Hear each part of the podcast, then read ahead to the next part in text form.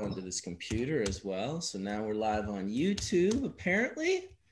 So I'll just wait for it to go pop up, and then I'll share the link with uh, with everyone. All right, there it is. We're live. Welcome everybody. Welcome to uh, another episode of Hash Church. It's been about a month since we popped one of these off. We are still in Hash Church 3.0, episode 22. I don't know how many we've done so far, but we've got a cool group today with a couple of new folks that haven't been in the room before. So, welcome to both Max and, and Nick. Awesome to Thank have you. you guys here. Yeah, welcome to uh, Skunkman Sam, of course, and Wade Laughter. A couple of OGs in the house. I like it. You got the OGs, you got some new folks. You, we got to keep, uh, we're all rungs in the ladder after all of the the beautiful trichome that we love so much.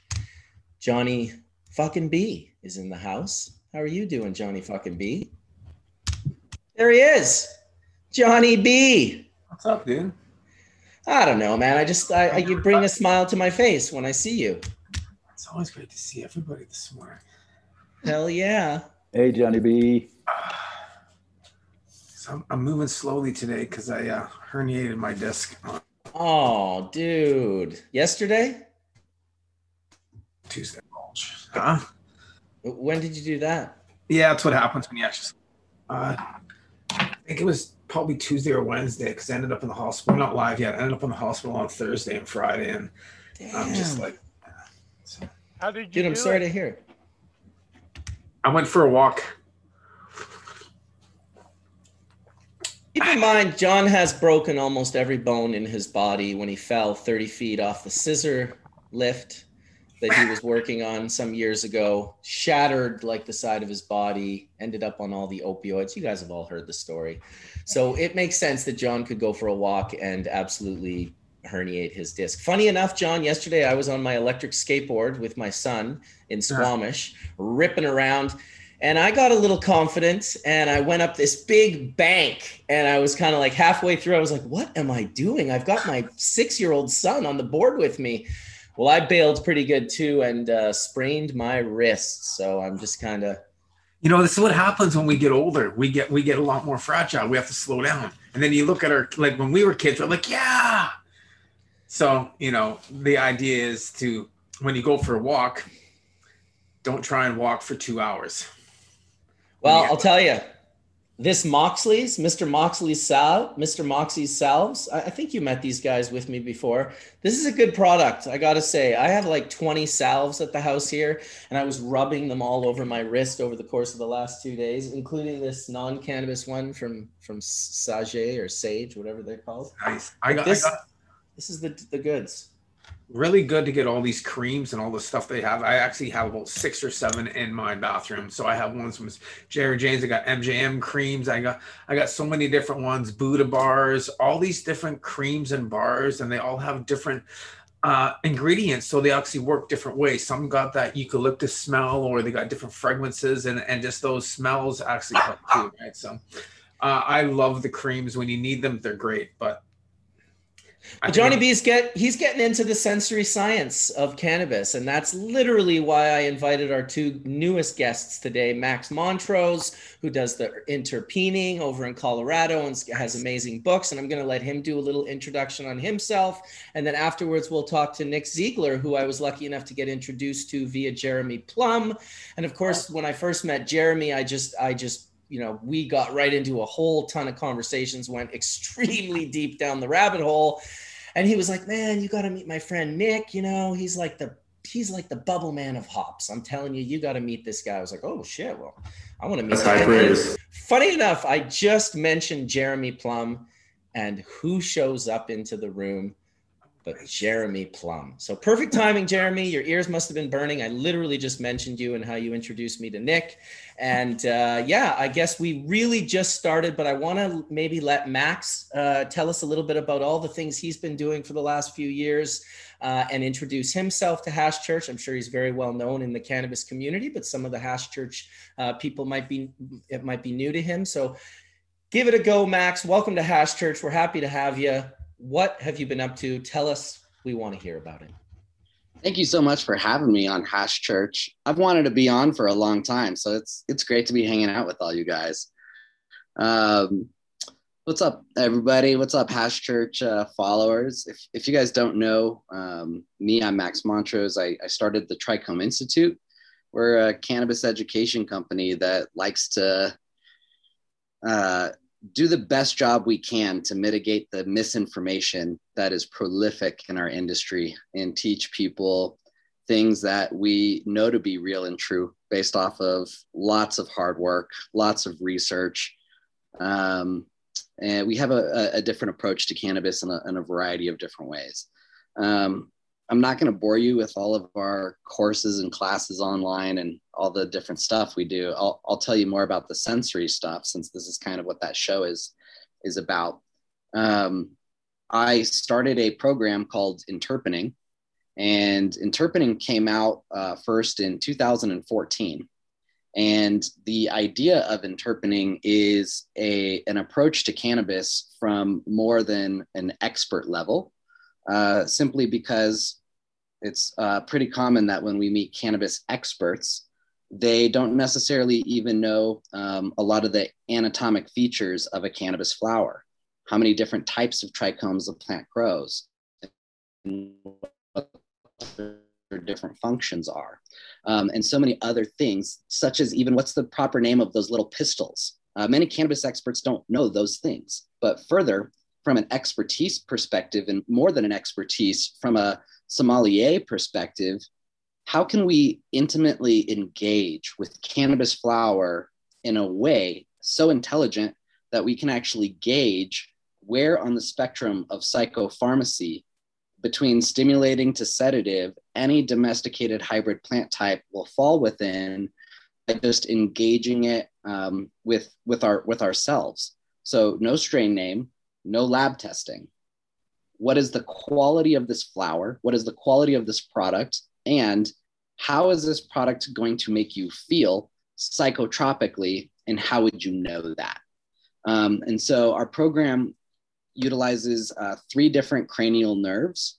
And the one that's kind of the coolest is our fifth cranial nerve, which is the trigeminal nerve, which is the largest aspect of interpening methodology, which is our actual ability to organize how and where terpenes accumulate and group within the totality of themselves in, in the flower and your ability to actually feel their quantum mechanic vibrations that do vibrate in certain in particular ways and we actually instruct people how to sense and feel when cannabis is vibrating in more of a stimulating pattern or more of a sedative pattern.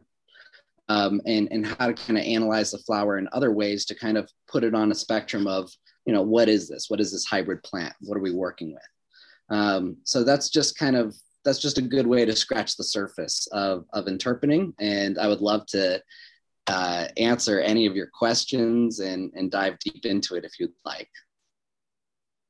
Dude, I love the I love the sensory science aspect of what you're doing, and I I never you know I I dug down it. I always found it very interesting. We communicated a little bit. I, I sent you, you, some pictures early on for one of your books that you did. And I just, I love what you're doing, man. I, I think that um, I see more and more people sort of taking this new approach. And I, you know, I think Ganjier is, has started a sort of sommelier type course. You've got yours going. Like the more that we can get of this and the more we can kind of figure out like, what is it going to be called that cannabis sommelier? Because it's going to be a different term i think but it's the one we use when we because we're just at the start of, of of this sort of road. But I, I i literally have to pause take a quick break and say what's up to my homie rick delisi who just came into the room? Oh, i haven't brother. talked i haven't talked to this guy since his father got let out of prison after jesus christ rick was it 32 years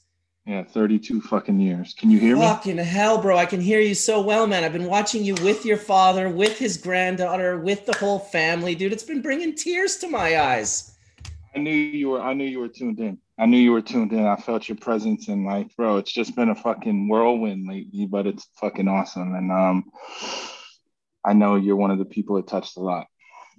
Dude, well, I remember talk. I, no, oh, yes. no, you did you did so much for it. So it was like you brought me not alone, but you in the cannabis community put me a lot in the forefront because of my father's situation. And slowly but surely, I got to the people who were necessary to get my father proper advocation. And, and he was released December 28th this year, thank God. And he's in decent health.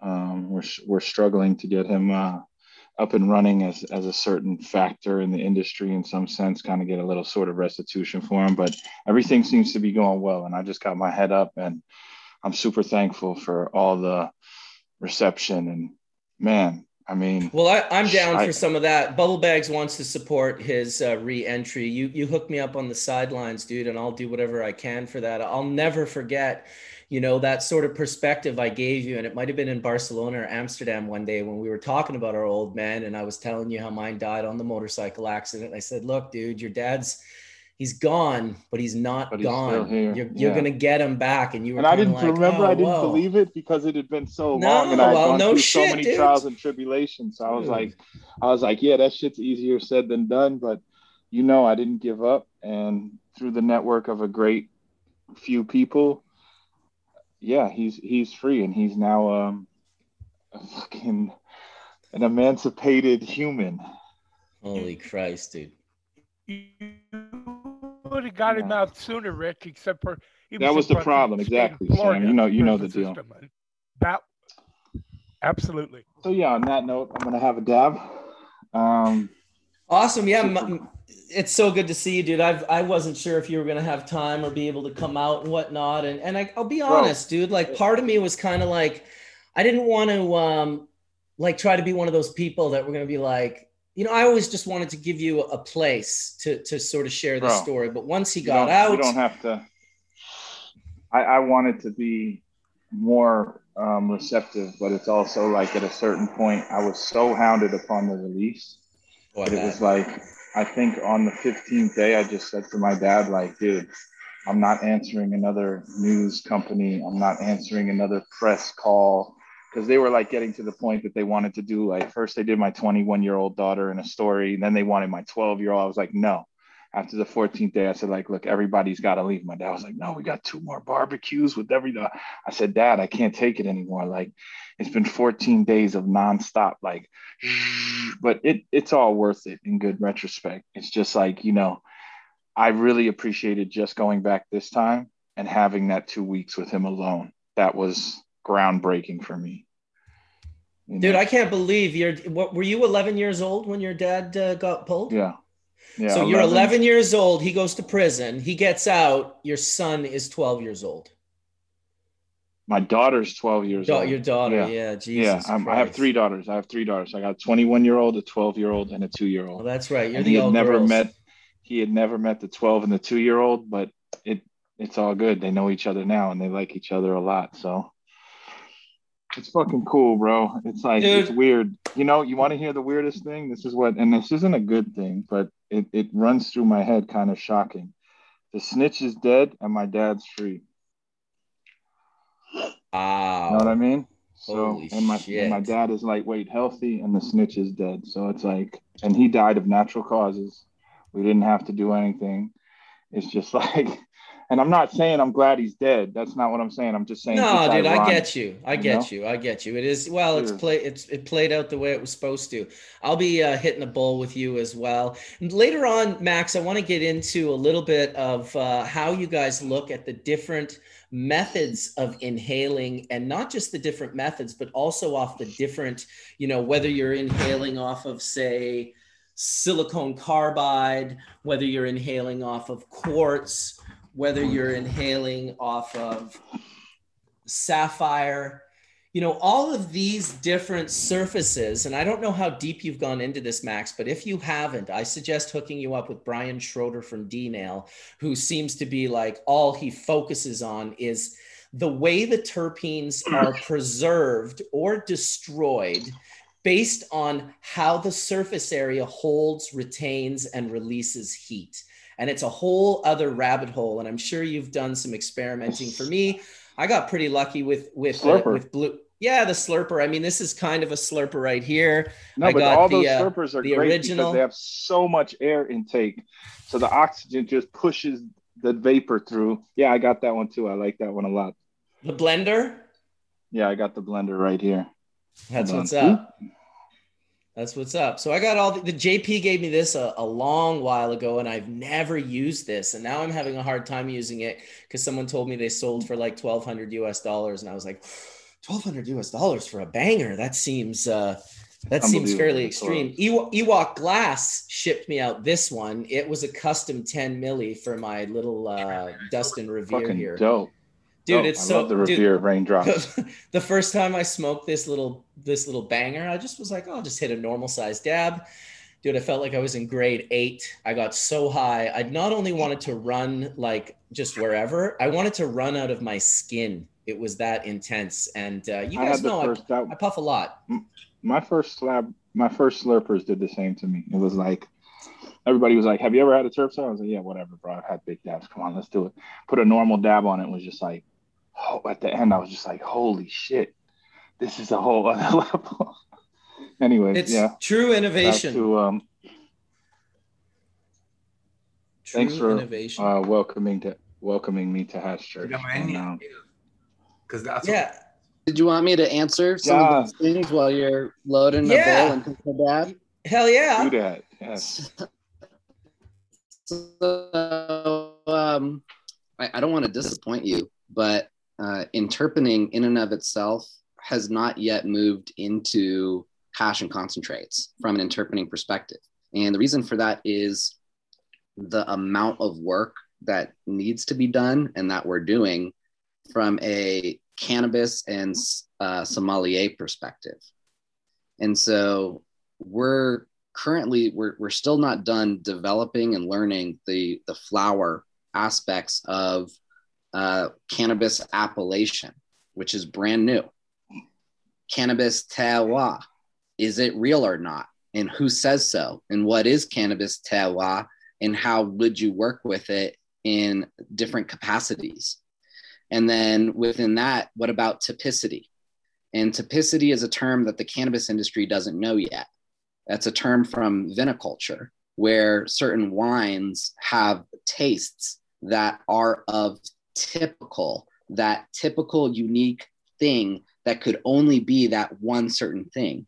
So the way that Durban Poison has a flavor and an aroma that is unlike anything else in the world. There's no fruit, there's no flower, there's no perfume, there's no plant, there's nothing in the world that smells like Durban Poison. And it has and retains that unique flavor sense so much so that it's a unique characteristic that's recognizable. Well what is what how do you how do you call that? What is that? That is its typicity. Um, and so our ability to certify og genetics if, if if you go to a dispensary and you're selling jack herer it better damn smell and be in Jack Herer. But how do you do that with cannabis morphology? And how do you do that with a black market culture that has said, "Hey, dude, I got Jack Herer just so that Florida you buy needs it." that so bad. Right. And so, so this is what we're working on: is is actually being able to certify the typicity of these OG genetics and these OG varietals to give them the truth in the marketplace that they deserve. And so our our work with just flower alone is megalithic, right? And we're also working on apps um, to to do to basically build what Leafly always wishes it was, which is an actual application where if you said, you know what, I want to look for cannabis in a way where I'm going to shop for a particular feeling, which might not come from a strain name or a lab test. And so our ability to use interpening methodology and also extremely sophisticated um, lab work, we're partnered with guys who actually built a cannabis aroma supercomputer. And they're visually seeing in three dimensional gas chromatography the full scope of, of terpenes, well over 100 terpene types, They're alcohols and their thiols and their polyphenols that contribute to this true complexity of where aroma is coming from. Like a lot of people think that the gas note in cannabis is a terpene. And a lot of people think that that terpene is terpinolene. And what we're finding is, is that gas is a thiol. And so, how do we work with thiols in in the way that you guys were just saying? So, you're talking about using different bangers for the purposes of terpenes, and you're talking about going down rabbit holes. it's like, all right, well, here's a whole brand new world called flavorants, and how do we how do we operate with the complexity of the flavors and aroma characteristics that cannabis truly has to offer? Um, and and these are things that I'm still learning about and I'm still exploring. So. Um, you know uh, that that's kind of where interpening is right now. Um, but we also believe that interpening can and does and deserve to move into the world of concentrates. Um, and that's where i would want help from guys who know concentrates way better than i do because uh, I'm, I'm a flower dude just all day. Backyard flowers just growing in horseshit behind the house just raw stinky ganja cooking in the sun. That's my jam. First realize that terpenes were so important. What's that? When did I realize that terpenes were so important? Yes. Um, you know, I'm gonna t- I'm gonna tell you I'm gonna tell you something. I'm gonna tell you the truth about this. Uh, it was when I was buying cannabis as a kid on the black market before there was dispensaries, and when I would smoke certain flowers, they affected me so dramatically in such different ways that I was actually able to stop taking pain medication for my uh, crooked spine or uh, anxiety medication for, for my anxiety or stop taking Adderall as a child just to pay attention in school. Because when I started smoking Island Sweet Skunk and Golden Goat, I just realized I, I can pay attention because these herbs are stimulants the way that Adderall is a stimulant, except when I take Adderall, I can't eat, I can't sleep, and I'm an asshole. And that's what meth does to you because it's it's meth. Adderall is an amphetamine salt. Ritalin is methylphenidate. Yeah, and they yeah, give kids meth as scholastic performance nuts. enhancement. It is not medicating a debilitating condition. All right. So I'm basically taking meth pills as a kid just to do better in school because I'm ADD and dyslexic up until the point I smoked Golden Goat. I'm like, oh my gosh, I can pay attention when I smoke goat or island sweet skunk, but the the side effects are the opposite. I can eat, I can sleep, and I'm in a good mood. And so it changed my fucking life when I found cannabis and how I could take care of myself and stop taking these medications but only if I could organize and compartmentalize how different flower types affect me in the different ways that it does.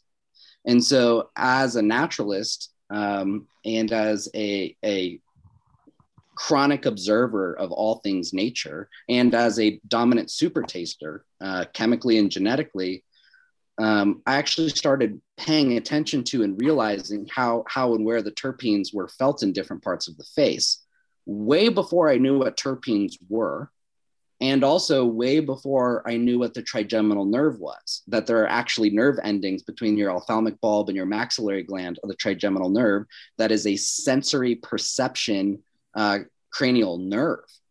So I didn't know any of that stuff until I kept learning and kept going down the rabbit hole and kept exploring what is this? What, what do we have here?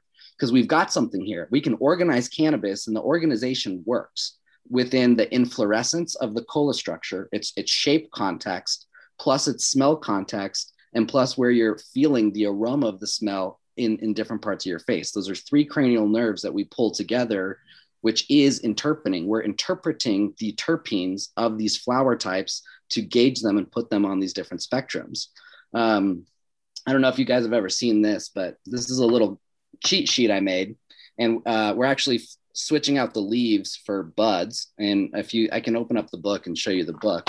And actually, the weed wheel is kind of a good example too. So, um, so instead of saying sativa, because it's not, what it is is it is narrow leaf marijuana.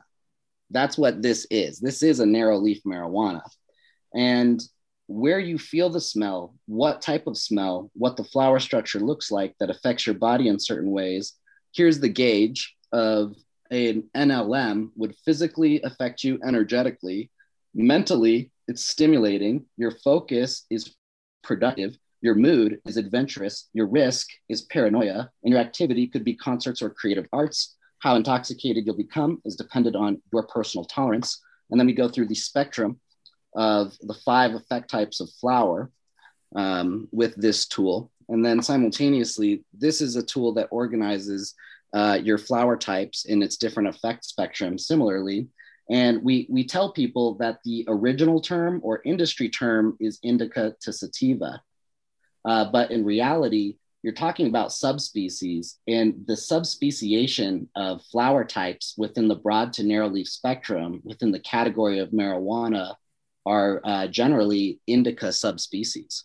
And so this is really a, a spectrum between sativa species, subspecies afghanica, indica, af- variety afghanica, to sativa species, subspecies, indica, variety indica. Um, and so, really trying to teach people that it's not indica or sativa, the speciation, subspeciation, and then the varietals thereof um, are more complex. Um, but, anyways, you can open this card up and we also teach you know the quality uh, poor quality characteristics as well as all of your positive quality characteristics what you're smelling from a terpene perspective and how those terpenes interact with you in your face so this is just one of our fun little tools that we use to part of our little toolkit Dude, that's fucking awesome. yeah Yeah, That's dope. what I just said. That's that's awesome. yeah Go ahead, It is go ahead. Sam. Years wanna hear from ago, Sam. We, years ago, we tried to determine if people could smell more than one or two terpenes by smelling cannabis, and uh, everybody failed. Well, you know, I've got a That's good one for you, Sam. The terpene supercomputer that I, I I'm friends with now, they called bullshit on interpening. They're like, there's no way that you can just smell unlabeled cannabis and categorize the chemistry effect type of it. And so they bought me an airplane ticket, flew me out to their lab in California, where they had previously lab tested eight different types of cannabis that could not have been more different from each other. One was harvested that week, another was over a year old, some were six months old. They had hardcore uh, sativas, hardcore indicas. They had OG types where you should have recognized the typicity of, of a classic genetic. They had uh, just the whole spread. And they're all guys in white lab coats. And then they invited the dispensary owners of LBCA, the Los Angeles um, Dispensary Organization. So the, the OGs who have been having uh, dispensaries in LA probably longer than anybody else in the US to all watch me do this to see like can this guy actually go about an unlabeled jar of cannabis and tell us all everything about its quality what its plant shape would have looked like and how its chemical effect is going to be uh, based off of their lab analysis and Right, uh, jar and after I'm jar i got seven I'm just talking about the terpene contents. All the other stuff, it sounds much more possible. But terpenes, if if because an average cannabis variety has 50, 60 different terpenes, and uh, most people can name one or two from uh, if it's really loud and really dominant, but they can't name anymore because it's just too difficult for them, or they don't have the experience. Yeah, but now we're moving into the future, Sam. See, you're you're you're like the fucking base rung on the ladder, dude. Like we're all like without you, dude, like none of us would be where we are. That's a fact. But when I listen to Max, it sounds like he's right on the fucking money with shit that you've already done in a more sort of simplistic range and he's taking it to this like futuristic like I'll just say this. I go with my gut, and everything Max just said fucking sounded uh, proper. I I'm Yeah, and it's a interested. I, I, I like it. yeah. right on And to, Hey, to this Marcus? is, is definitely something serious in the wine industry. So I always wondered when it would become prevalent in the cannabis industry. Yeah, and Yeah, after who- Nick, I mean- after Nick talks, because I want to hear from Nick as well. Um, if if you if you'd like, Rick, um, organizing cannabis as a commodity in as in selling it and operating at it from a wine and viniculture perspective makes a thousand times more sense than what we've been doing in our mom's basement for the past 20 30 years uh, but that's so- what's kind of happened in the past five years is that there's become such a fine um, knowledge of the preference of which terpenes people want and so forth. At first, it was like, yo, if I got some good weed, it's good weed. Boom, we're good. Now people want their certain like range of what they want, their gelatos or their OGs or their, you know, whatever kush their their preference, the cookies or it's just funny to see. But that's that was that is the next step with um with cannabis. I, I've been feeling it for a while. Just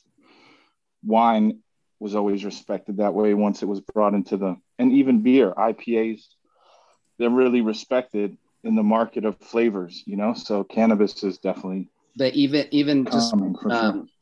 even from a more basic perspective because what you're talking about is is truly complex but from a way more basic perspective uh, just just imagine this just for a second. A sophisticated wine shopper would never walk into an alcohol store and ask for a variety of grape at a percentage of alcohol for for the bottle of wine that they're looking for. That's just fucking ridiculous people laugh at that idea they're like yeah well that doesn't make sense it's like exactly but that's what we do with weed and it doesn't make sense whereas in wine if you walk into a liquor store and tell the guy you know red or white right a stimulating type or a sedative type red Perfect. What country? USA. What region? Northern California. What type oh. of uh, what type of variety? Max, you could Max, you are ignoring the uh, Mad Dog 2020 customer base and the uh, the old English 800. Cisco. Everybody who wants Cisco. He's like, he's like, but what about two buck Chuck? Get a 40. I, you know what?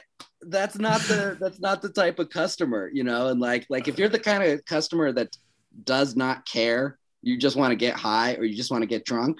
That's what two buck chuck is for, and that's what like sacks of cheap flour are for.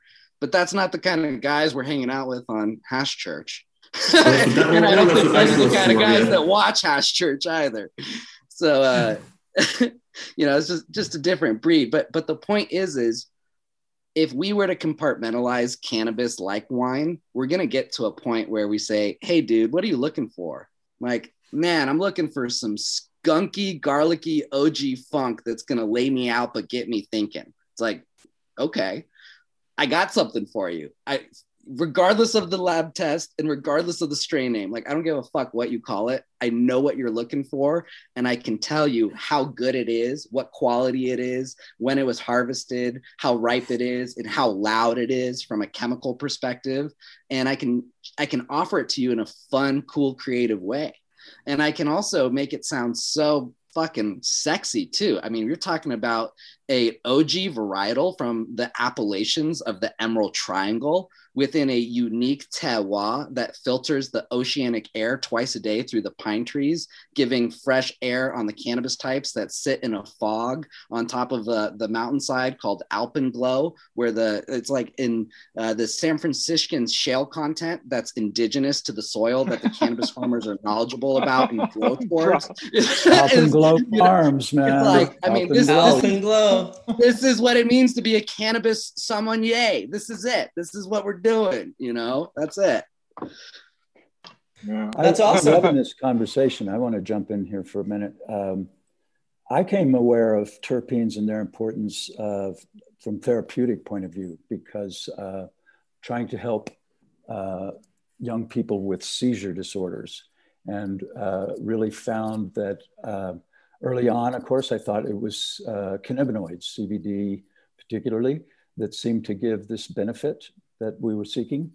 But uh, I came to realize, yeah, that terpenes seemed to have an, an important role. And I'm realizing increasingly, maybe I don't even know that. But I'm wondering, Max, in your exploration on flowers, you started off describing your experience based on therapeutic benefit you personally experienced is what drove your interest. I, would love to hear your thoughts on, um, and again, I'm mostly talking concentrates because none of these kids smoke joints or, or uh, hit on their uh, dab rig.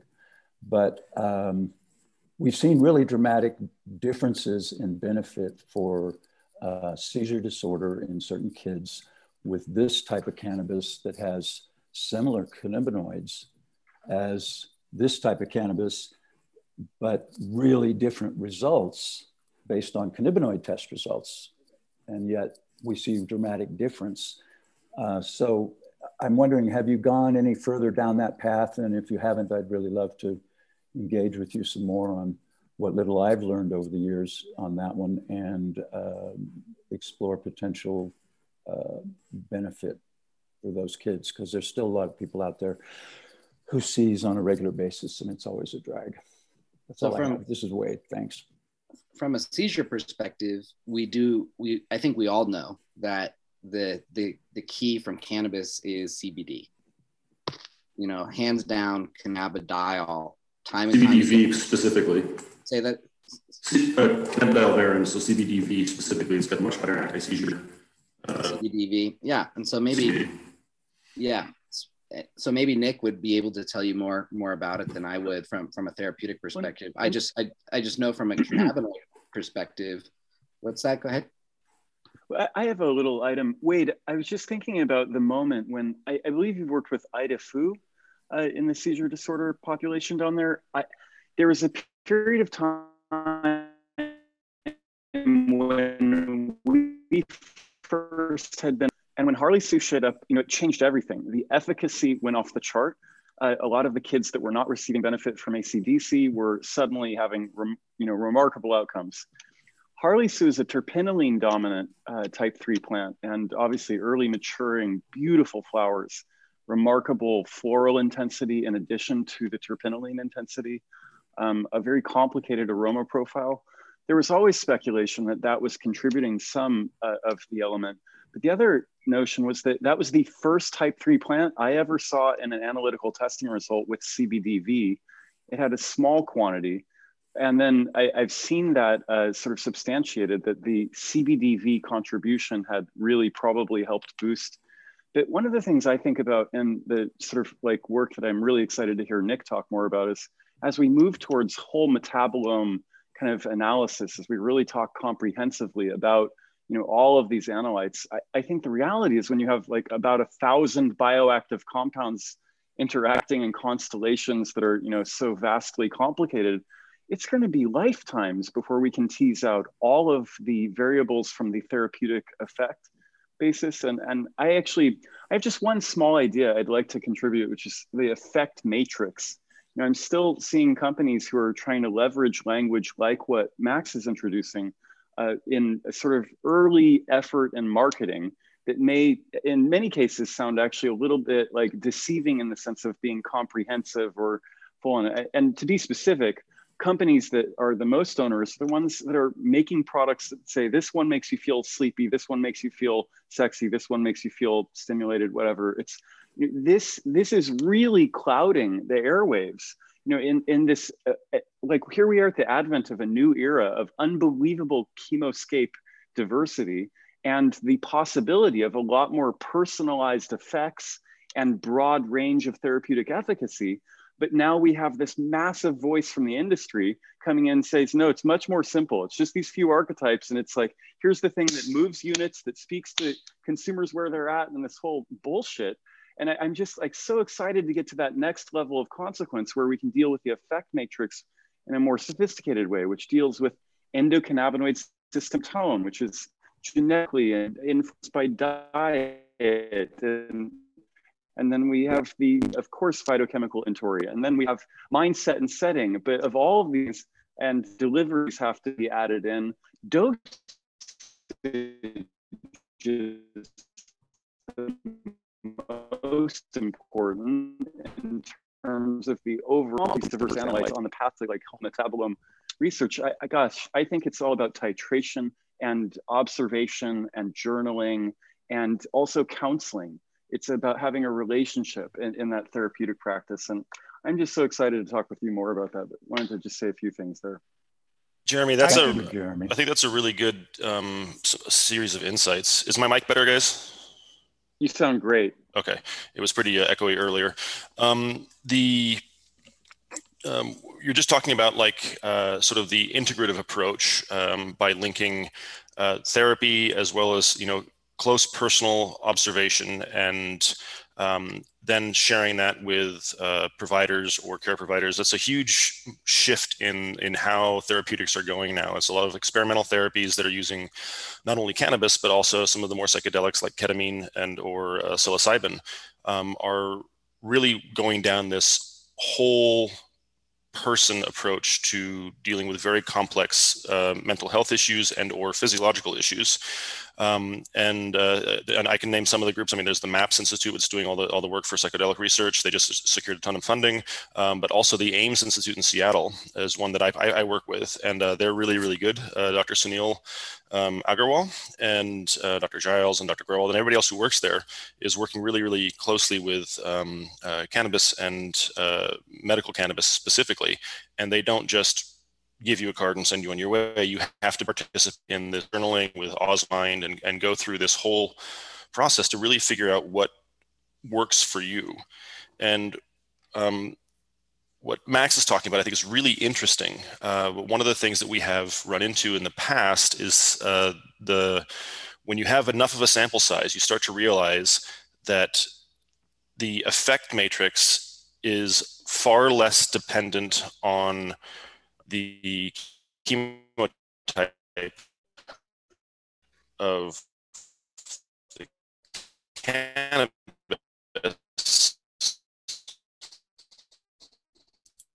but it's maybe a feeling that's stimulating and or um, relaxing at the same sort. So I guess I guess anxiolytic, but it's the same time stimulating for somebody might induce paranoia and stress in another, um, and that's that's much more of a, a a, body issue than than about uh, than sort of the, the, the chemotype issue, as you would say. Um, and uh, yeah, sorry about that. So I should probably introduce myself. Uh, thanks, Marcus. So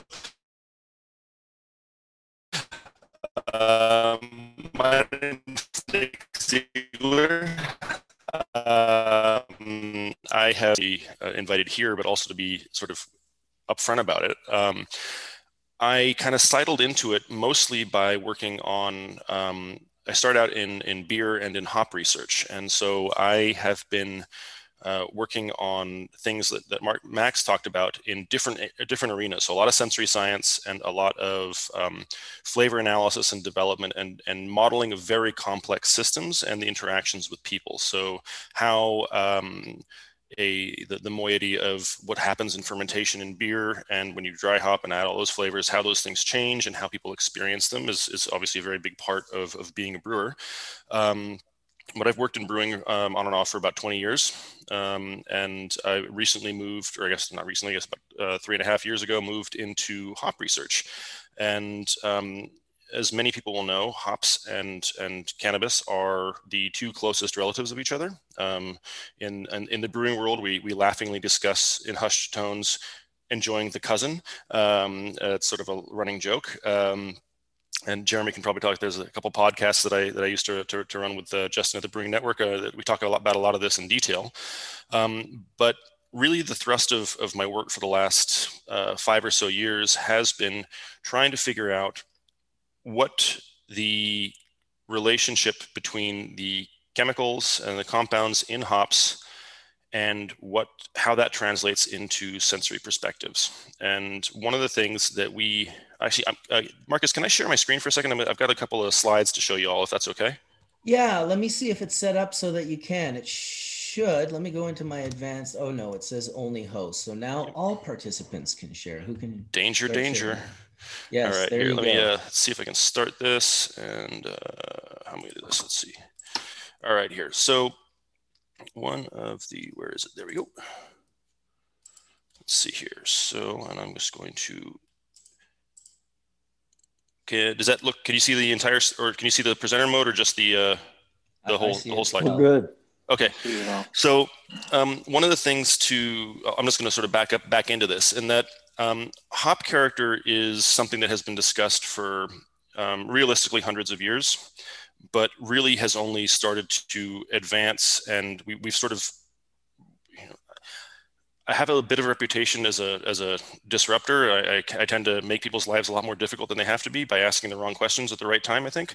Um, so uh, we came into to hops, um, and there was this paradigm, and, and, if you if you all enjoy craft beer, you probably understand this um, from way back when when the Germans dominated the hop market, and there were only there was only one thing they were worried about really and that was bitterness character. And then they started thinking about um, aromatics and they were talking about you know noble aromatics versus non-noble. So that was just bittering hops and you had noble hops. And noble hops are like Saaz and uh, Hersbrucker and Mittelfrüh and you know all these pretty um, what we would consider now to be very subtle hops. They don't have a lot of, of, of they, don't have a lot of punch.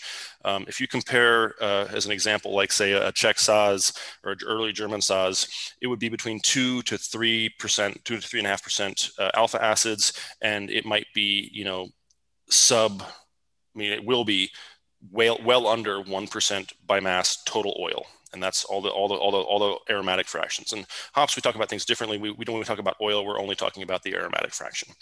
Um, Whereas if you look at, say, uh, some more modern varieties like Ekuanot or uh, uh, Talus that was just released this year, they can be up to four or five percent oil and you know 18% alpha acids. So that's it's like comparing the rocket fuel version of the hybrid strains that we get from the best growers today, like Mr. Plum, uh, to um, ditchweed that you had to go behind your uncle's house because the hemp farmers let their seed go into the ditches in Kansas in you know 1974.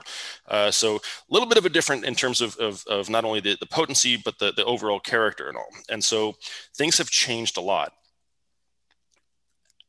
relatively recently, people, I mean, recently, I mean, in, in the last 20 years, and this really started with Ken Grossman in Sierra Nevada and starting this, you know, this crazy thing called dry hopping, which was actually invented, you know, many, many, many years ago.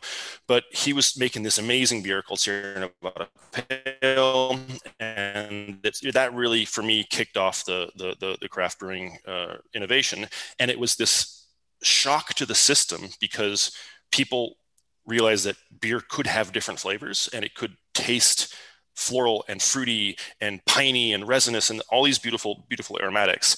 So they started thinking about hops in a different way. And so if you look at this, this um, the, the diagram here on the right, um, they tried to, I'm going to minimize this so you all can see this a little better. Um, they minimize, or sorry, they, uh, they started breaking apart the aromas in the noble and the floral and stuff and started looking at spicy, floral, fruity, citrus, herbal, grassy, earthy, evergreen, so on and so forth. Uh, you also get woody in there, um, and there's a lot more than this. But when you look at this, if you look carefully, you see that all of these traditional hops are sort of generally in you know one one quadrant or one side of the of the diagram. But then if you look at all of these superscripts, you see it's also floral, it's also fruity, it's also citrus. And so this two-dimensional approach to classifying hops in terms of a spider diagram or how much it is just doesn't work because they're incredibly complicated. Um, you have a couple of major fractions. You've got the the polyphenol fraction, which is in uh, what I always I jokingly call the planty bits. So like the bract, the bracteoles, the petals, the stems, so on and so forth. And this is this all applies to cannabis. Um, and you have you know the flavonols, flavonothiols, phenolic carboxylic acids, other other other polyphenols, and these are um, very important for the character of the whole flower but they will not necessarily carry through uh, into the final product unless you have a long steeping time. So if you're making a beverage with hops or cannabis, um, you can get some of these into uh, into solution. If, however, you're inhaling it, this stuff doesn't it doesn't last. It gets it gets broken apart and it gets destroyed. Um, when you talk about the aromatics, though, you start seeing a huh. huge amount of uh, variation and and complexity that that starts to to really dominate uh, and describe what the character is. So um, this is a very incomplete list. We have identified over 1,400 active compounds uh, in terms of flavor active and aromatically active compounds in hops, uh, and the list is growing every year. Um, but um, one of the things that has, has frustrated me for a while is that the cannabis industry just talks about terps and terpenes, and actually they're not the they are very important, but they're not the end all and be all. Max mentioned uh, thiols, and those are thiols are sulfur containing compounds um, in a particular or, or a particular way.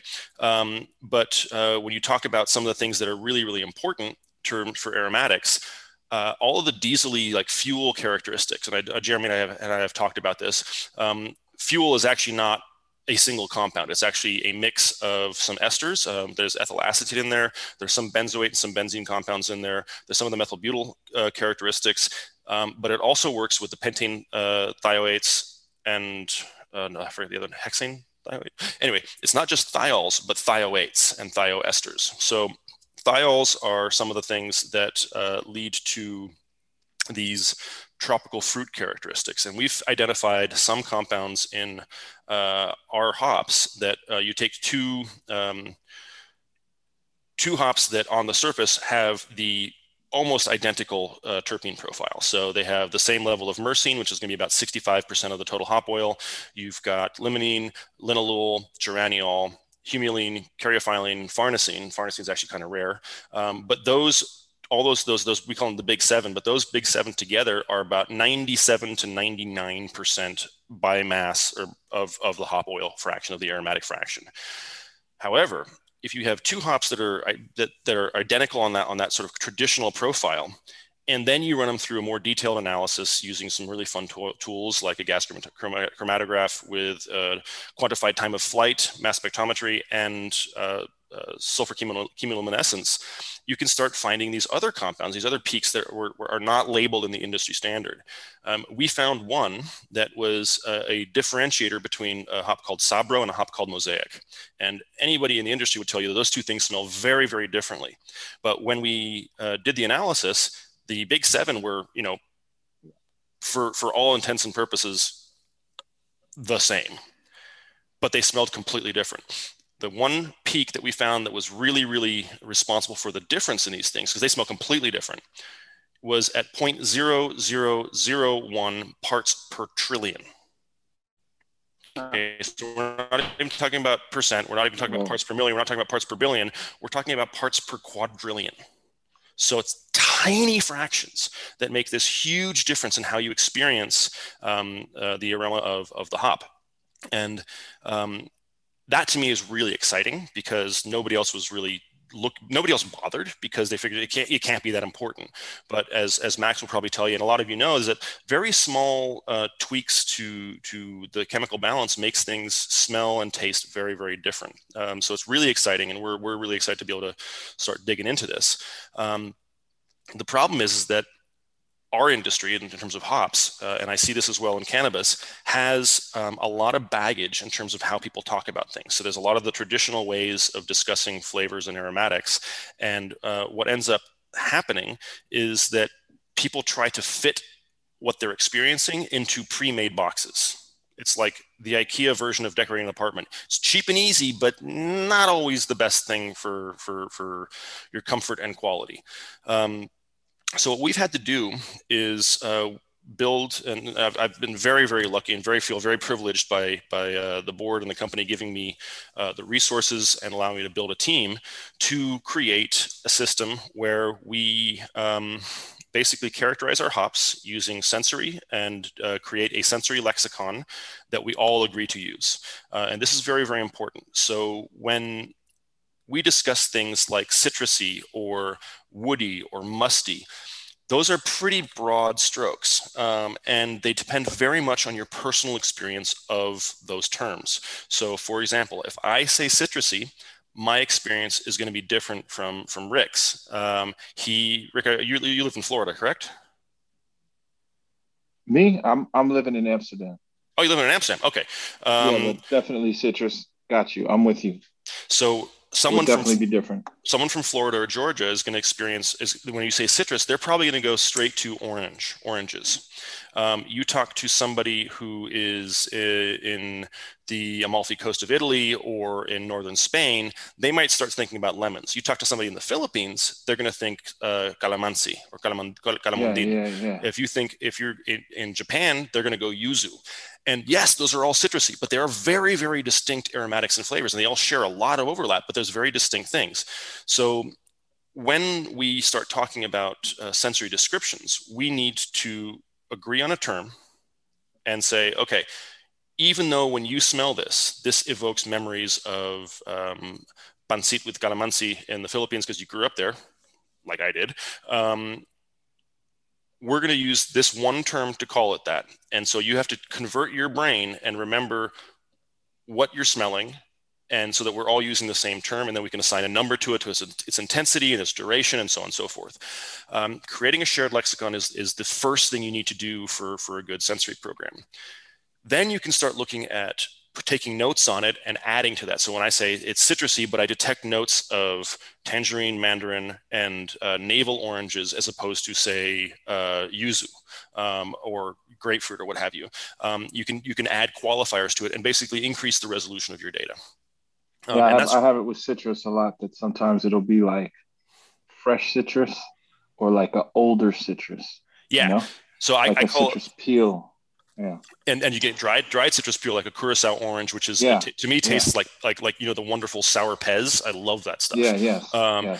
Or um, a grapefruit, for example. If you if you break down the aroma of a grapefruit, it is holistically it's grapefruit, but it has notes of Sauvignon Blanc, it has notes of lychee, and it has black pepper in it. Um, so if yep. you if you if you and that, when you get really experienced in sensory, I, I find it fun. Like, well, I find it fun. A lot of my uh, housemates, my wife now, uh, all think it's kind of obnoxious because I'm always just deconstructing smells. Um, but it's, it's, it's, really fun. Uh, like I, I remember I we, we, got this, uh, we got this, we had a, you know, bread and cheese night or meat and cheese night a couple, couple of months ago. And uh, there was this one cheese that had this really distinctive characteristic. And uh, she was like, what is it? It's, it's like kind of musty, but it's not bad. And I was like, oh yeah, that's, that's concrete cellar. And she was like, how the hell do you do that? like, well, that's my job. I, you know, like it smells like a concrete cellar. Concrete that's, what, that's where it was aged in. Um, anyway, um, I digress a little bit here. So uh, once you've got the shared lexicon, you can start. Um, I call it, you know, integerizing or, or enumerating, but you can turn terms into numbers, and that way, what you can do is you can measure the intensity, you can measure the repeatability, you can measure. Um, uh, just basically you can see the difference between between samples. Um, and I, but at the same time, it's very important to to not ignore the holistic approach, which is you know this smells like this, and I get this impression, and it makes me feel this way. That's hugely important, particularly in cannabis. Um, but then once you have numbers on it, you can also take lab data and compare it to that and say, okay, every time it was above a five, this ratio of compounds was present, or these presents these compounds were present in these quantities, and so a lot of people say like we want to move away from from just hardcore lab numbers or we want to go full sensory. One of the things that i've realized in my career is that um, neither is the right way to do it. You have to do both um, because to really understand the differences between um, hops or between cannabis strains or more, more importantly not even just strains but lots. And this is where i'm going to get back to what, some of the stuff that Matt was, or max was saying earlier. Um, um, that you'll see there's a tremendous amount of intra-strain or intra-cultivar variability. And uh, that's something that people need to realize because cannabis and hops, well, cannabis more so than hops because cannabis is an annual, hops is a perennial, um, exhibits a extremely strong G by E or genetics by environment response. And so, depending on how it's grown, depending on what stressors are there, depending on what's around the environment, a the same a clone from from one mother will have um, a serious potential for smelling and tasting completely different and then probably having different psychotropic effects uh, and so it's really important to, to, to be able to try to measure that and, and identify that so we look at i'm just going to go back through this list here is like we look at characterizing our hops by using sensory um, and using lab data at the same time so we take the hops we smell them goes into the lab um, it then uh, we run them through an ODP. It's a it's a basic olfactory port where you can smell it as it's going into the GC, so you can actually smell and write down what you smell while the GC is pulling out the peaks, which is I think is a really fun and cool tool. It's it's you can only do it about once a day because it's pretty intensive like you know 60 minutes of just sitting there sniffing really intently and you got to do it fast um, but you start to build up things and we've discovered things by using this technique that like uh, we figured out what uh, the peach ester is and that, that makes that makes hops smell peachy. And we it was a uh, a peak that did not show up on our regular GC, so we had to run it through the QTOF to be able to figure out what it was. But it's anyway, that's that's fun.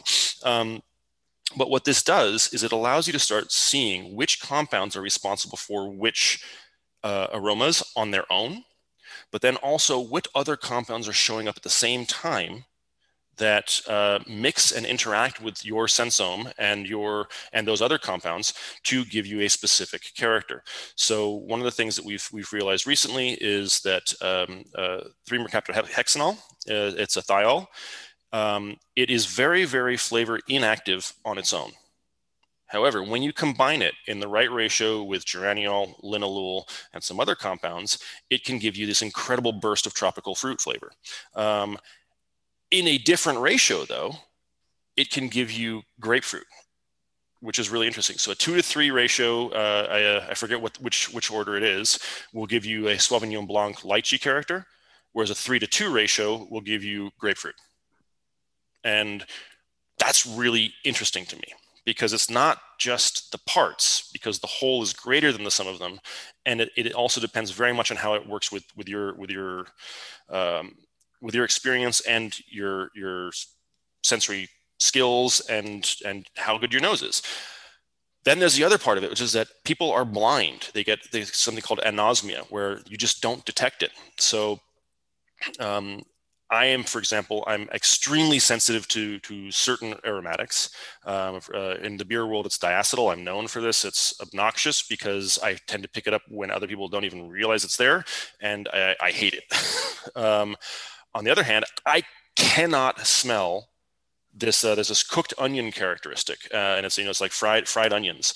Um, and or caramelized onions and to some people and that it, it is uh, it's it's a combination of a couple different things a thioate uh, a thiol and then i think an aliphatic alcohol um, i can't detect it in beer. And it's like, oh, this is a pleasantly rounded beer. Other people are spitting it out, saying, "This is disgusting. How can you drink that?" And I'm like, well, good for me. Um, but it's really important to realize that people have different um, blindnesses and sensitivities. And so figuring out what individuals' sensitivities and blindnesses are is very, very important when you're running a sensory program. So you need to be able to um, have correction factors. So if I say, oh my God, this is the worst smelling diacetyl beer ever, probably take that with a grain of salt and compare it against how sensitive I what's, what's my threshold for diacetyl. Um, whereas one of the one of the guys I work with, if, if Tommy detects DMS because he's so insensitive to it, and that's a DMS is the um, uh, Fritos uh, or uh, sort of cooked cream corn uh, smell or, or, or cabbagey smell. Um, if he detects it, it's probably very very strong because he's very not sensitive to it. Um, anyway, that's it's it's very useful to, to, to bear in mind that your panelists and your sensory people um, will have their own uh, innate biases, either from experience or just because of they have they have different anosmias and different sensitivities. Um, there are compounds that work together uh, to create a elevated sensory experience on a, on a, higher level of smell or a different smell uh, and there are compounds that will work against each other. So they will either mute each other or cancel each other out, or in the wrong combination will smell pretty disgusting. So you can get uh, uh, one of my favorite examples is ethyl butyrate. Um, it's an ester. Um, it, it, at the right level, it smells like beautiful tropical fruit. However, once you get over a certain level, it starts to smell like baby vomit and rotting fruit. So it's, it's a really delicate delicate balance. Um, so one of the things that, that I've been working on with my team, and i am you know incredibly grateful for the people that that, that work with me. Um, I've got this amazing organic chemist, and I've got this amazing sensory head and sensory team. Um, we're really trying to make sure that um, we're capturing everything that makes up a hop, uh, and then also try to capture how people experience that and then trying to figure out what the numbers are what are the what are the actual compounds what are going on and how do those interact together to be able to provide this sensory experience. Um, it's a tremendous amount of work um, but it's really really powerful in terms of, of what it's going to be allow us to, to, to, to do to describe these things. And these are the same compounds that are in cannabis um, hops and they have the same hops genome is contained within the cannabis genome, which is fun. Um, so we know that the, those genes are going to be expressing uh, and, and they can lead to the same things. Um, and so the exciting thing for me is that there's a lot of cross applicability of this. Um, but one of the things that that uh, so Max, one of the things that you were saying earlier that that I kind of was uh, was interesting, um, but also a little concerned about is the the the industry's focus on potency, which I think we all agree is is not what we really want to focus on, um, but it's also the sample size for the effects of these compounds. So um, when you talk about the experiential, uh, the, the, the nerves and stuff like that, I don't, I don't know anything about the human physiology of it, but I do know how a lot of these aromatics work together to give a um, aromatic experience to the consumer. And I don't know. I don't. I haven't seen enough data on on what the impact of those compounds are for like sort of pharmacokinetically or or, or uh, psychosomatically or not psychosomatic. What's the I'm looking for? Um, just the the psychotropic effects of these things or the or the therapeutic effects of these of these compounds. Um, so I can't speak to that but I do know from our experience that there's an incredible amount of individual variety and and difference between people for the same uh, same mix of compounds, and so that's a um, it's something that I think that as an industry we should uh, really try to focus on to make sure that we are um, making sensible recommendations, but also to accept the fact that that people have different experiences of these. And uh, I think it's exciting. Rather, so again, you know, rather than this be a problem, let's use it as a feature. So one of the things that allowed our our group to to be one of the leading um, sort of hop sensory groups and, and hop providers in, in in the industry was that we celebrated the variety between lots rather than trying to blend them all together and make you know one true to type uh, citra or true type mosaic or one one type of one lot of hops out of all of them so that was an average um, we actually kept them separate and keep them separate and allow brewers to pick and choose what they want because there's beauty in the variety. There's beauty in the difference. Like celebrate the differences between things. Um, uh, at the same time, we also have to uh, be aware that in terms of quality and for, for customer expectations, that we do need to establish what you call typicity, um, and we call uh, this true to type character. So it's like, okay, this is an amazing lot of Citra, but it's got 50% more oil than normal. It's way less bitter than normal, and it smells incredibly citrusy, but it's so much it's a spike so much in one direction uh, aromatically that we don't feel that it's a good representation of of this hop. Now what's really fun is i have now have a field study program where we can say okay what the hell happened in that field? Because that's really cool. And we can start to figure out sort of what's going on in the metabolome what's going on to the to the impacts uh, uh, from the environment and farm practice to create those differences. And we like to share we give that back to our to our growers so that they can decide whether they want to do that again. Um, uh, so i so do you mind if I comment? No, no, please. Um, so when I was giving the glorified example of uh, the cannabis sommelier by mm-hmm. describing cannabis types with an appellation, a terroir, all these things, um, and I think Jeremy got concerned by by that from a medical patient perspective. Uh, I just want to, you know, be very clear that um, we really have to compartmentalize how massive and how vast the cannabis industry is and how there's so many different things and levels that we can and are talking about which all have crossover what i was describing in that sense was something that can truly help the family farmers who practice agroforestry and uh, regenerative cannabis who mm-hmm. are being threatened by big marijuana and it's their ability to prove how why their cannabis is special in very real ways, similarly to viniculture. Whereas where I live in Colorado, right here, right now, there's no such thing as a cannabis appellation. And there's no way in hell you could even attempt cannabis terroir because in the state of Colorado, you have to grow all of your flowers indoor by law. Mm-hmm. It is against the law to grow cannabis outside in Colorado both retail and and uh, medical. The only cannabis you can legally grow outside is uh, hemp, and that even goes for medical marijuana patients themselves. And now, because I don't care too much about the law, and I believe that my cannabis grows way better outside than it would inside, I grow my weed outside. But um, it's it's not lawful, and so you don't have that here. And so um, the other thing that we don't have is the system of taking care of patients in such a legitimate and caring way that Jeremy described. Well, that doesn't exist. It's uh, starting to though. It is. it, it is, is starting. Okay. Okay. when, when, all I'm saying is, is you know, in in California, mm-hmm. uh, what Jeremy described sound like Aunt Zelda in her work.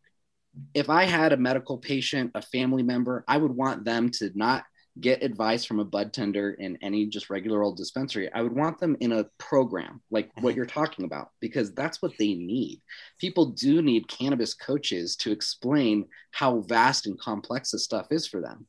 And the reality is because uh, being a bud tender does not require, in most places, training or mm-hmm. certification. You have stoners who are passionate about getting high in the position of a pharmacist helping medical patients select their cannabis as the majority of the situation. So, yes, of course, what Jeremy's talking about, what Aunt Zelda does, it does exist, but on such a small, small scale that how could I help the masses better understand the complexity of cannabis by overcoming the strain name dilemma? Um, so, I did a little video, it's on YouTube, where I went uh, secret shopping for Blue Dream in Denver, Colorado. And in an hour, I bought six different types of Blue Dream from four different dispensaries, brought them back to the office, and I'm showing you that the inflorescence, just the, the phenotype alone, you can just see this is not the same flower, especially mm-hmm. when you smell it and you're like, okay, these are two different flowers. But we have medical patients coming in for medicine, and what they're being offered is things via strain name, Blue Dream, and they're not getting what they're needing. And so, and this, I, patient, and just just to finish the only up, place um, I went. The yeah. the interpening process and methodology is actually helping patients because moms who have to shop for cannabis for their kids who are done listening to untrained and uneducated uncertified bud tenders who don't know what they're talking about can actually engage in their senses. The nose knows what the body needs. You are physically attracted, your physiology is attracted to the medicine that you need, mm-hmm. which is how and why we do teach the cannabis experimentation phase by helping people first compartmentalize the fact that there are really stimulating types, there really are more sedative types, and there's also a spectrum of types in between those. And so, if we can help you understand how to intimately engage your flower even in a dispensary setting where there's no appellation, there's no terroir, typicity doesn't even matter. You just need to buy something that's going to work for you. We're so proud that interpening helps medical patients do that in, in that way when they don't have the type of guidance that you're talking about that I wish everyone truly did have. So um, I, I just wanted to make sure I just wanted to make that that clear and also say uh, Nick, you and I have to hang out, dude. I mean, yeah, well, so I, I, this, this, that's kind of where it was. That's kind of where I was going with this. Is that I have a question for you, Nick. Sure. last one. How many terpenes are found in hops? Oh God. Um, oh, you don't know? No, I mean it's it's well we, we haven't identified them all, um, but, but but it's the ones it's that are identified is what we're talking about. Oh, in the hundreds. Okay, because cannabis only has a 156 have been identified. That, that's it's that have been identified, but they also don't have access to our database, um, and that that Correct. may be something that we can we can change. Um, but it is uh, cannabis will have more than 156. I, I was working with Chauvidin Rouge, and they were able to find two or three new ones that weren't in the cannabis database. Uh, uh they're sent in the flavor folks. My one other question is what kind of uh, analysis were you doing to identify the headspace of these terpenes in hops? So we, we, we have a couple of different tools. Um, we have um, a a pretty sensitive GCMS that allows us to exclude certain sections of the chromatogram so we can uh, zoom in so we don't get confounding effects from uh, very high concentrations of compounds like uh, like myrcene. It's about 65% or 50 to 60% of the, uh, actually 50 to 80% of the oil profile of hops is myrcene, um, but it's actually not very relevant for, for beer because it doesn't make it through the process. So uh, we have to exclude that. And so that gives us a bit more resolution so we can look at the remaining, uh, you know, 30 to 40%. Are you using GCFID MS? Uh, we use GCFID, uh, ECD for some of the vicinal diketones, and then we have some other sensors as well that are more than FID. But yes, that's one of the tools that we use. I've Are got using four. SPME? We use SPME as well. Yes, so I've got SPME, FID, okay. ECD, uh, and then we've got the LC systems, so liquid chromatography systems uh, that we use for the polyphenols and the cannabinoids. Yeah. Um, We've been doing this for 30 years with cannabis, so that's why I was familiar with these. So yeah, so so uh, we're using the uh, Agilent uh, 73 something or other, um, and uh, we have the uh, it's a SPME type system with the Gerstel twister stir bars, and uh, so it's a it's a sorbent little stir bar that you take the headspace, and then we have a, quantified time of flight.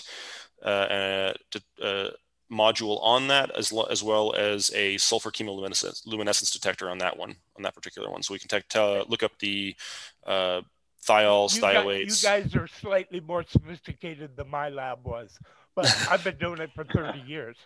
Today's flex is brought to you by Nick Ziegler. no it's it's uh it's it's i do not intend this to be a flex it's more of a No, no, I know, I know. Oh, Listen, no, it was it just is. That shit's It on another level, dude. way. I'm just saying. Yeah. we we appreciate you. I have a Deeply question and for you. profoundly. Oh, sorry. May, may I very quickly make a comment there? Yeah, go for it. I, I just want to appreciate the range of instrumentation Nick just described, and that you know ultimately when we're looking at compliance testing or the kinds of aroma testing that we have in cannabis, I want to point out the clear distinction between that level of rigor, other than Sam, what you have been involved with for so long, and others. But really quickly, I just wanted to celebrate Nick being here. Um, this actually comes through a chain of conversations, which actually started with Rob Clark. Rob and Mojave uh, were talking passionately about hops long, long time ago. And we started reading all kinds of folks in the hop space and, and having these great conversations. And then eventually, um, there's this amazing man, Nick, who's showing up in all these podcasts and who has the most informed, mind blowing, absolutely precision oriented sensory at scale.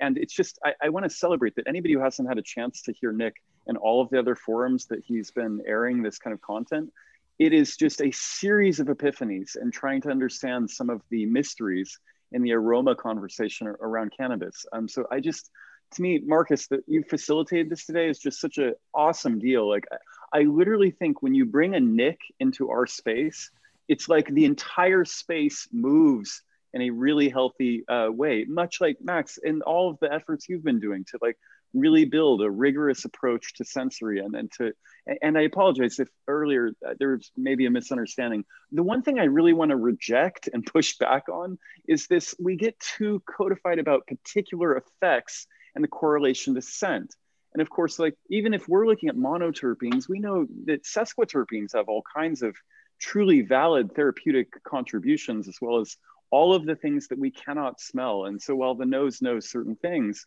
I just think there's a line where we're when we're talking about therapeutic use and more personalized targeted effects.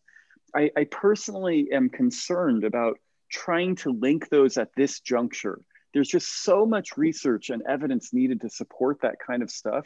And I think that there's actually a very simple approach to doing what you just said, you know, only exists out here. And it's like it can happen anywhere cannabis flower exists with the correct education and meeting patients where they are with the flower that's available um, there is a process by which to teach somebody about titration and dosage, the different delivery systems, a very initial sort of perspective about evidence based pharmacology, and then sort of really support through just gentle counseling and many intervals.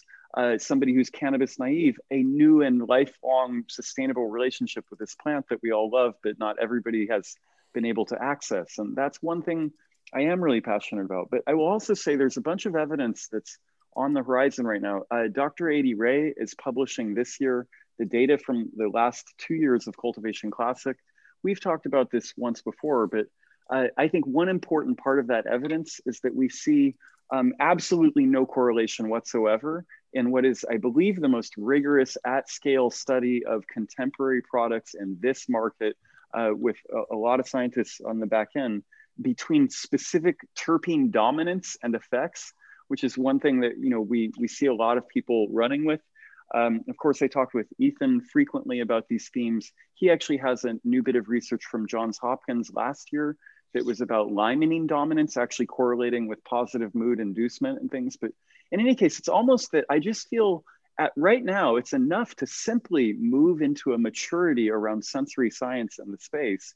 And that's a massive contribution and just like a mind-blowing set of implications. And as you said, Max, eloquently, it's like, you know, there's no better way to support the craft farmer that I can find at this moment to truly differentiate the novel output of something that has like intricate and nuanced and special sort of aroma contribution and aroma therapeutic potential.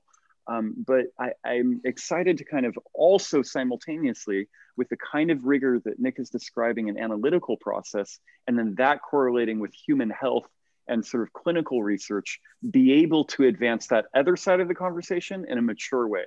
I, I'm frustrated with the industry at this point because God, it was seven years ago. I set up a similar system to what you described at Farma with there was stimulating properties and there were sedative properties. And I tell you, I, I don't buy it anymore. I, I, just, I've seen too many contrary examples. It's too much individual uh, basis uh, that is involved to be able to extrapolate in that way, despite the elegance of, of and simplicity of that notion. Well, well, I just, Jeremy, yes, I, I, I would like to say that when we did uh, blind testing, double blind testing with uh, 12 subjects, they were all pretty much in agreement on what kind of an effect it was creating. We were dosing pure, 100% pure THC, 25 milligrams, with just a spike of a single monoterpene.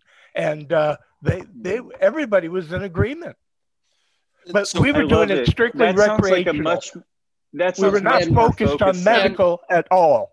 And I, I, I also yeah, hope... we've we've had hundreds of judges with lots of flower samples, and I think the process you just described is a way more refined and easy way to look at the effect of a particular compound. But we just looked at the the products that are in the market, and gosh, it's just amazing. Like we see a real incredible scatter plot and the kinds of effects described.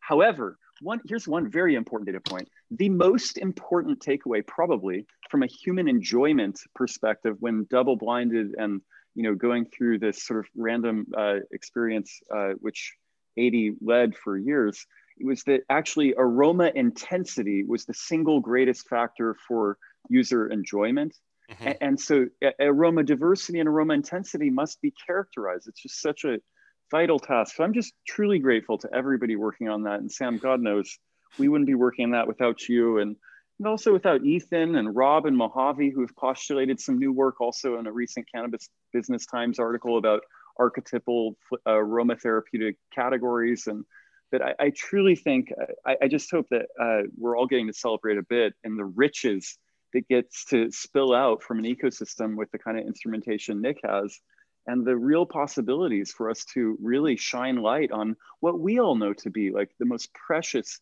expressions of this and to not let the commodity pressure and immature early stage crazy capitalist scaling of the industry you know totally muddy uh, uh what is actually you know this like amazing lineage and tradition of craft output in any case, I, have said and I, I love medical cannabis. I'm glad to help with it, but recreational is my interest that's close to my heart. I want to know how can I create all the different effects and how can I increase their potency, really, to be honest. So, and Jeremy, um, I, I also hope that um, or, or maybe I'll, I'll try to explain it in this way. We do not teach that if you smell this smell, it will have this effect. We we we don't teach that, and a lot of people actually think that we that a, a large premise of interpening is that we teach people how to smell for particular terpene types, and then based off of those smells, assume what the effect will be based off of the research based on those terpenes. And we actually in our in our book, um, we explain how and why that doesn't work, and it can't work that way, and that it's way more complex than that. And an idea I want to give you is how awesome it is that interpening works for people who actually have anosmia, which is something that Nick was talking about, which is the inability to smell. And so people who have lost their first cranial nerve and who cannot even smell these terpenes, they're still accurately able to categorize the generality of cannabis. And so, in a general sense, you know, And a Max, flower. have, have you noticed that when you have a heavy head cold, that you don't get as high from your cannabis?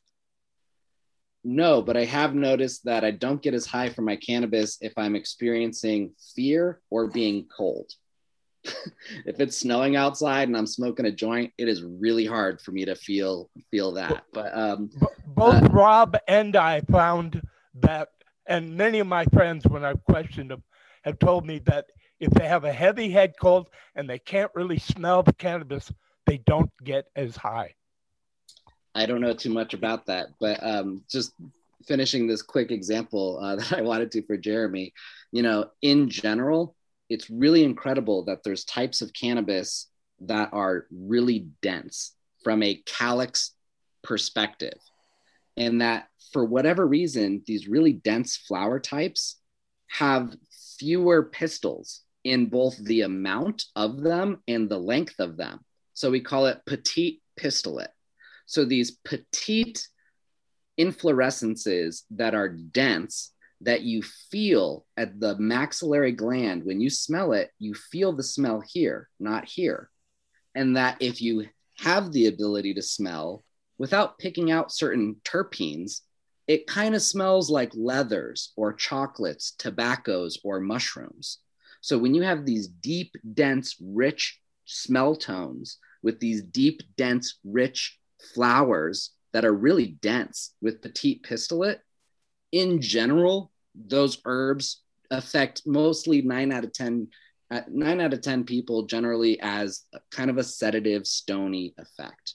And so, if we can get at quickly, least, Max, I, I hear you Yeah. that you're connecting physical morphology again to effect in a way that I personally am uncomfortable with. I totally hear you. I also wasn't sure if you meant bract or calyx, but I, I really do feel that when you start to make this leap between physical morphology and human clinical perspective, there's just this, it's a bridge too far. That's literally my pushback. If you can illustrate through incredible evidence and, and substantiate that sort of notion at scale, that would be miraculous. But I've seen evidence to the contrary and feel like it's, it's a mistake to follow that, uh, that path. There's too much chemical inventory and too many diverse features in the ECS tone of individuals. yeah, and I think- you know, there's there's parts in here where we actually show and explain how and why this method, um, on occasion, doesn't work. But if we did have the opportunity for uh, me to hang out with Nick and you, Jeremy, and actually the rest of you, if you guys want to come to this party, I would love to set up the this demonstration where I would allow you to to connect um, the minuteness of an inflorescence pattern that flowers that have larger spacing just in the cola, they're just a little bit more fluffy, that have a little bit longer pistillate and a little bit more of it that generally have citrusy or gassy tones that you generally feel in the higher part of the trigeminal nerve, the olfactory bulb, are generally stimulating herb types. And for people who are really lost in cannabis, mm. who are going by strain name or lab tests that won't tell you an effect type, or aren't privileged enough to be in a network like you who can guide patients, that it is a system that on a daily basis, people from around the world, when they learn it, say, This changed my life because I now have so much more control over my ability to shop for what I'm looking for and actually get it versus going to a dispensary and saying, I, I'm looking for Blue Dream. 23% THC and and and and not getting what they're looking for. And so it's it's a fluidity method and I can understand if you haven't experienced it firsthand, if you haven't had an opportunity to engage it and bear witness to it and actually try it, that um, I could really see where you're coming from. That so, so Max, if I may, I just yeah. it's a funny thing. So you know, I'm a cultivator, and I've been directing for this last five year period a facility called Proof Cultivar. I have done a continuous process of cultivar discovery whenever I'm able to, and you know, we just go through tremendous amounts of diversity. Here's one of the G times E interactions that I'm fascinated with that kind of throws a little wrench into this. Personally, it's if you take, say, a classic Afghani and you have a room full of that, you know, you're going to see a more likely stable aroma profile in that room. However, there's something that's uh, occurring in a kind of chemical resonance similar to like say root exudates or chemical signaling in the root zone.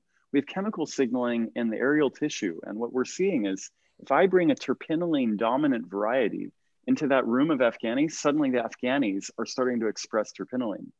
Recently, so the facility has gone in these waves. I've been bringing in plants that have a, a high amount of linalool. There's one plant in particular called peppermint agave suddenly linalool is showing up in all of these other varieties that are grown adjacent to that variety.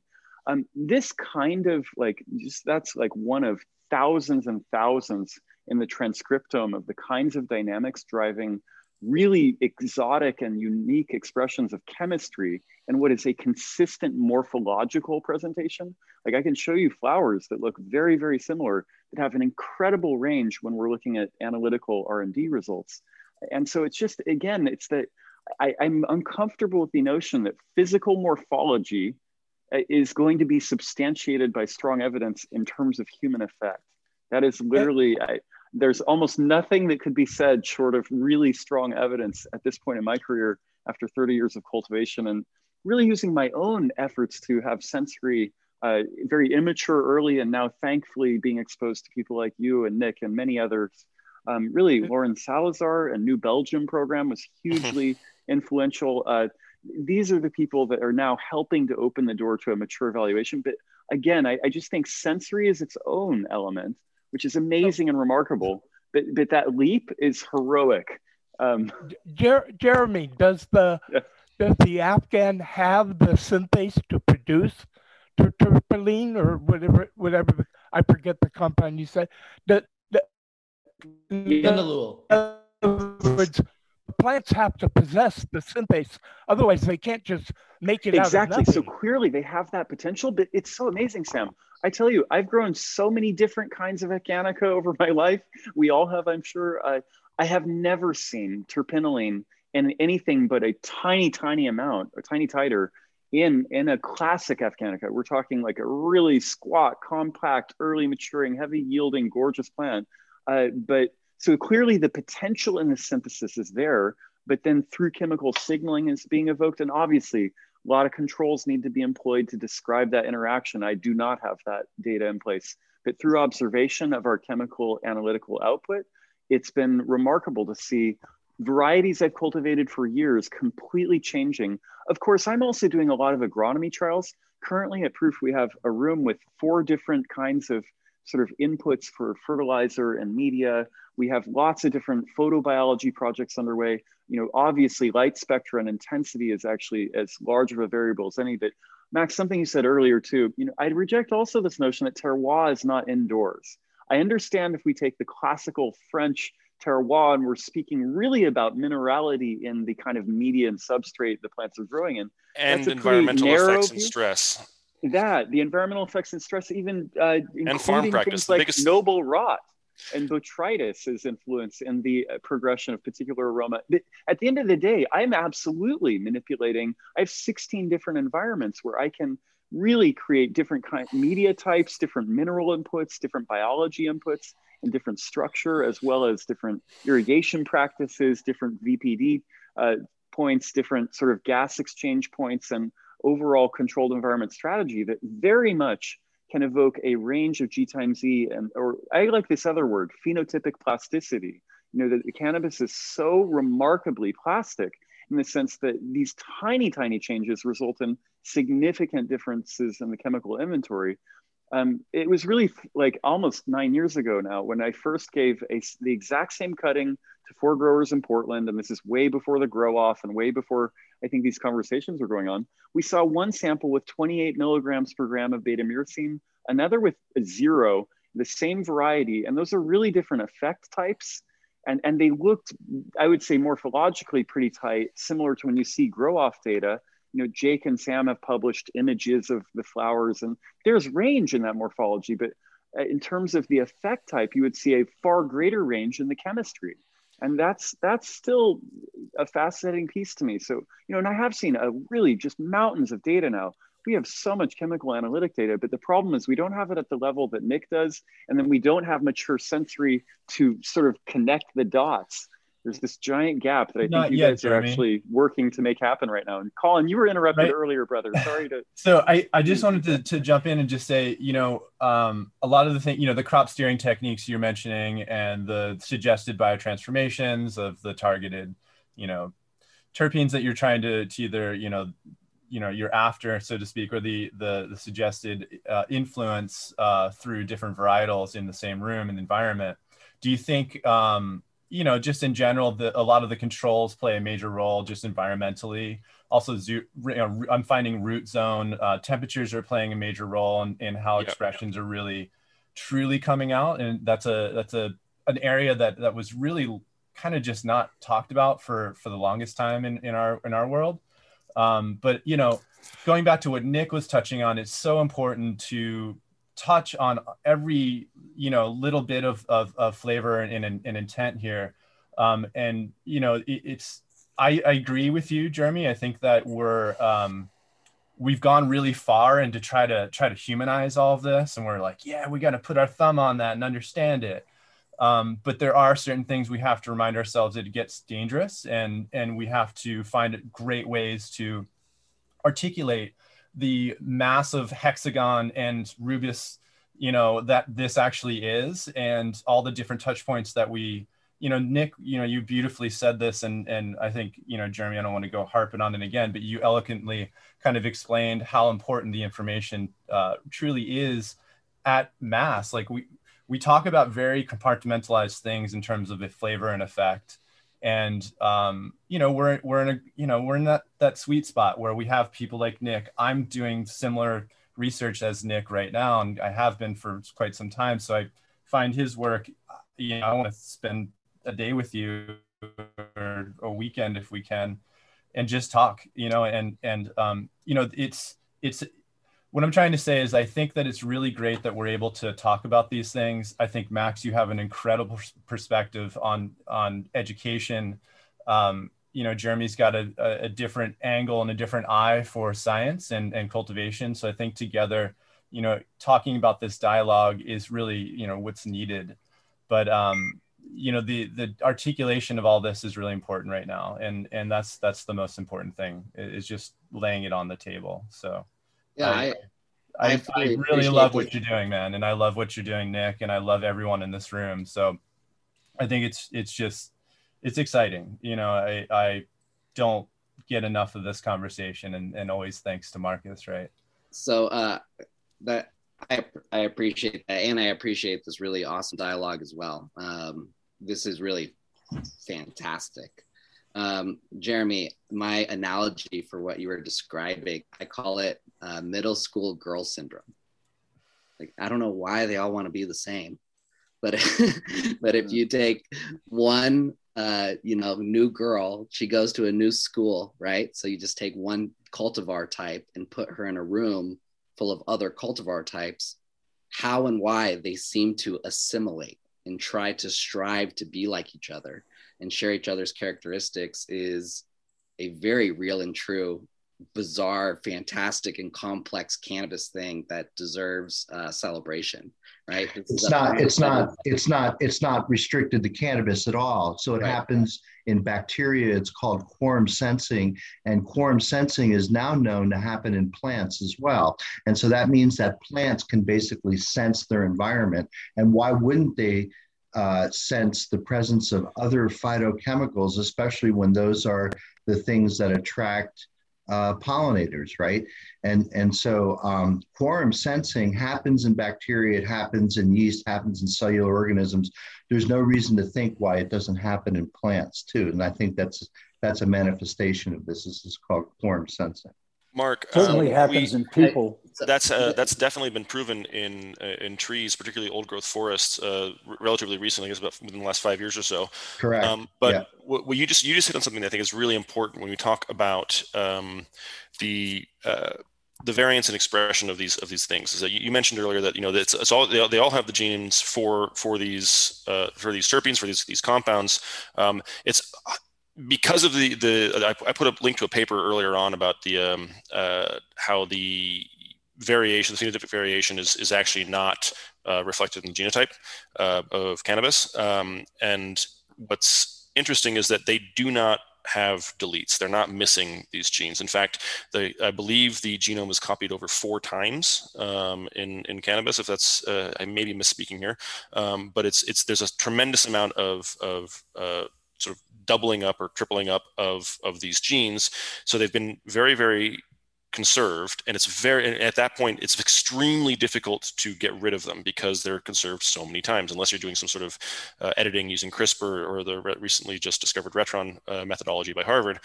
Um, but what you're talking about earlier about so, sort of the phytochemical signaling what's really interesting to me and that we, we've seen um, i've seen this in cannabis. I've also seen this to some extent in hops um, is it's not just the the for for pollinators but stress response is a huge one. So if you see wind damage you typically see a different uh, aromatic profile and cannabinoid profile after that. If you get uh, so this this last year gave us some really interesting data from the wildfires.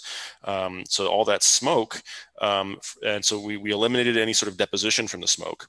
But what we saw was that um, the THC levels dropped and CD, CBD levels, that ratio changed. So uh, we were actually able to get you know less destroyed or plants destroyed uh, because of uh, non-compliance in hemp. Um, but we did see that there was a marked change, and the only difference from from the cultivation from the year prior, because we have all the data on the farm management, on irrigation, on the water profile and fertilization, fertigation, uh, uh, PAR and PP, PPFD. Um, I don't have vapor pressure def- deficit, but that's because we're out. They were outdoor. Um, but we saw that the the wildfires and the the, the it was either the the haze or potentially uh, any sort of the air pollutants led to a substantial difference in expression. And we when we did account for any pollution of the of of the smoke on the plants. Um, we've seen in hops that uh, when if a given vine gets attacked by spider mites, the rest of the field freaks out and it bumps up its beta acid production uh, because they recognize what those are. Um, I really want to see some work on whether or, whether it's insect pheromones themselves. Uh, there's some, some new startups doing some really cool work on this uh, in the Bay Area, um, or if uh, like if you see if it's a stem borer or a uh, piercing or sucking insect that attacks the plant and it's a physiological response because we see damage we see similar stress responses from wind damage and some and, and, hail. So it's not great for the crops. They don't look very good but man do they smell freaking amazing after that. Um, and so what's interesting is is whether it's a, a physical response or uh, a simple you know phytochemical signaling response. And i think it'd be really interesting. Uh, um, Nick, are, are are hops wind pollinated or insect poll- pollinated? uh, they are insect pollinated Oh, because Really? cannabis is wind wind pollinated. Well, they I- no. I- I mean, you can you can get wind pollination for for hops, but they're primarily. Um, I mean, so the pollen gets carried away, but the way the hop cones are, um, all of the uh, the bracts and the and and all that they cover and the petioles they cover up the glands and they cover up the pistils. Those actually don't come out from underneath it, so it looks like a pine cone that hasn't really fully opened yet. I, I don't I don't know about that. I grow a, a wide variety of hops. I grow a ton of tobacco. I also specialize in psychedelic and psychoactive cacti types. Have Nice. hundreds of them. Yeah, yeah. Um, Bats for cactus. tons of point. I mean, yeah. I don't know if you can see what we got going on over here, but all sorts of stuff. But um, lots of poison path herbs. And here's the deal: like, um, I got little videos on my Instagram, uh, not Trichome Institute Instagram, Max Montrose Instagram, where I show you the flowering structures of my cannabis plants growing next to my hop plants. And when that pistillate is receiving pollen, it does so in a, in an anemophily way because they are wind pollinated, and you know that because the male hop plant, uh, they are uh, dioecious. Um, its flowers open up downward, Mhm. the same way cannabis does, and that's to dump pollen from the wind down onto the pistillate, especially allowing the wind to blow it off. Um, and in, in generally, like when I've grown my hops, there's no cone when it's receiving pollen. It looks identical to cannabis in the sense that there's just a Okay, yeah, that's a that's a that's a fair point. You are completely correct. I misspoke on that. Um, we do They are- have we do have some. There are some pollinators, but you're right. From that perspective, it is it is primarily wind pollinated. Um, and the, the other reason you would also know that it's not a wind, uh, that why it is a wind pollinated species um, is because both cannabis and hops, from a flower perspective, the reason why they don't grow petals, why they're not colorful, is because they're not attracting birds or bees from from that level for the sake of pollination because they are wind pollinators. They are they are anemophily. um, something interesting that you said, Jeremy, that I think would be a fun conversation is the idea of indoor terroir. Um, and I think what you were talking about, I have to agree with because what you're talking about is how the environment plays a role on the outcome of the plant. Well, of course, that's going to happen in an indoor or outdoor setting, period. Sheet rock terpenes. No, no questions asked, right? Mm. Like, I think we could agree on that one, right? but is that terroir? And uh, to me, Oh, I want to jump in on this one. Well, so I- I'll, I'll I'm let gonna- you finish, and then yeah, I'll, I'll, let- I'll, I'll, I'm going to throw one out there, and then I expect this to be a, a groovy conversation. Um, so, when it comes to terroir, um, for example, Cabernet Sauvignon from the Russian River of California, Sonoma region, has a distinctive typicity. So the taste that is of typical from a Sonoma cab is due exclusively to its environment.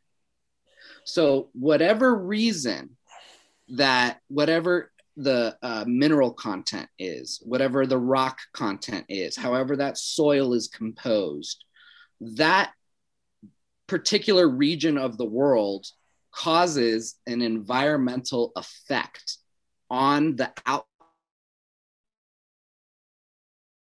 of the wine that you can taste that's distinctive from all other geographies. So it's a geographic reason why the outcome of the flavor from that type of grape tastes different when you grow the same type of grape somewhere else.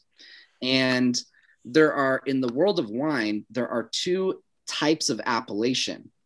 One is called TRIPS, and the other is called Lisbon. And the TRIPS agreement to me makes the most sense for cannabis because it's exclusively based off of describing the cannabis's quality, characteristic, and reputation, all of which you can easily describe a particular type from someone's farm. But the Lisbon Agreement is a quality or characteristic that is due exclusively and essentially to its geographic origin. And so, from that perspective, um, when you grow grapes outside, you have a vintage, you have the flavor of the environment that year.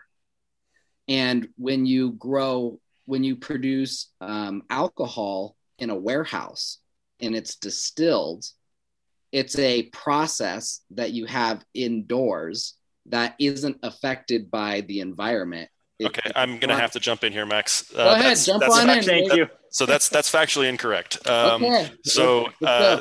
I'm gonna I'm gonna I'll, I'll- I'll go backwards uh, through the distillation argument. Is that um, barrel aging? If you if you're doing barrel aging, that's that is tremendously uh, impacted by the local weather, um, and uh, it's tremendously impacted by um, how the uh, oak that you used in the barrels was grown and where it came from and uh, what sort of stressors, what sort of uh, lignocellulose uh, levels it produced, because that'll lead to the amount of, vanillin that comes out of it and some of the oak lactones.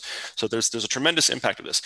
And so when I when I when I start criticizing terroir, terroir. Um, terror, terroir, uh, if I'm going to be American about it, uh, is uh, I don't, um, I do not dispute at all, and I completely support and and and uh, agree that environment and geography have a tremendous impact on uh, the characteristics, so, so the, the secondary, tertiary metabolite profiles of, of these crops. Um, that's not a question. Um, however, the classic French opinion of terroir is a shitty heuristic. It's a it's a model that is incomplete and um, it's uh, from my perspective with the modern analytical tools that we have it's kind of a lazy approach. It's it's, it's it, it works but it works and because it ignores so many different things. We can explain it better now um, so if you look at when you talk about the, the Russian River, which uh, you know, shout out to Vinny and his crew down there, and, and all of the all the lovely wines.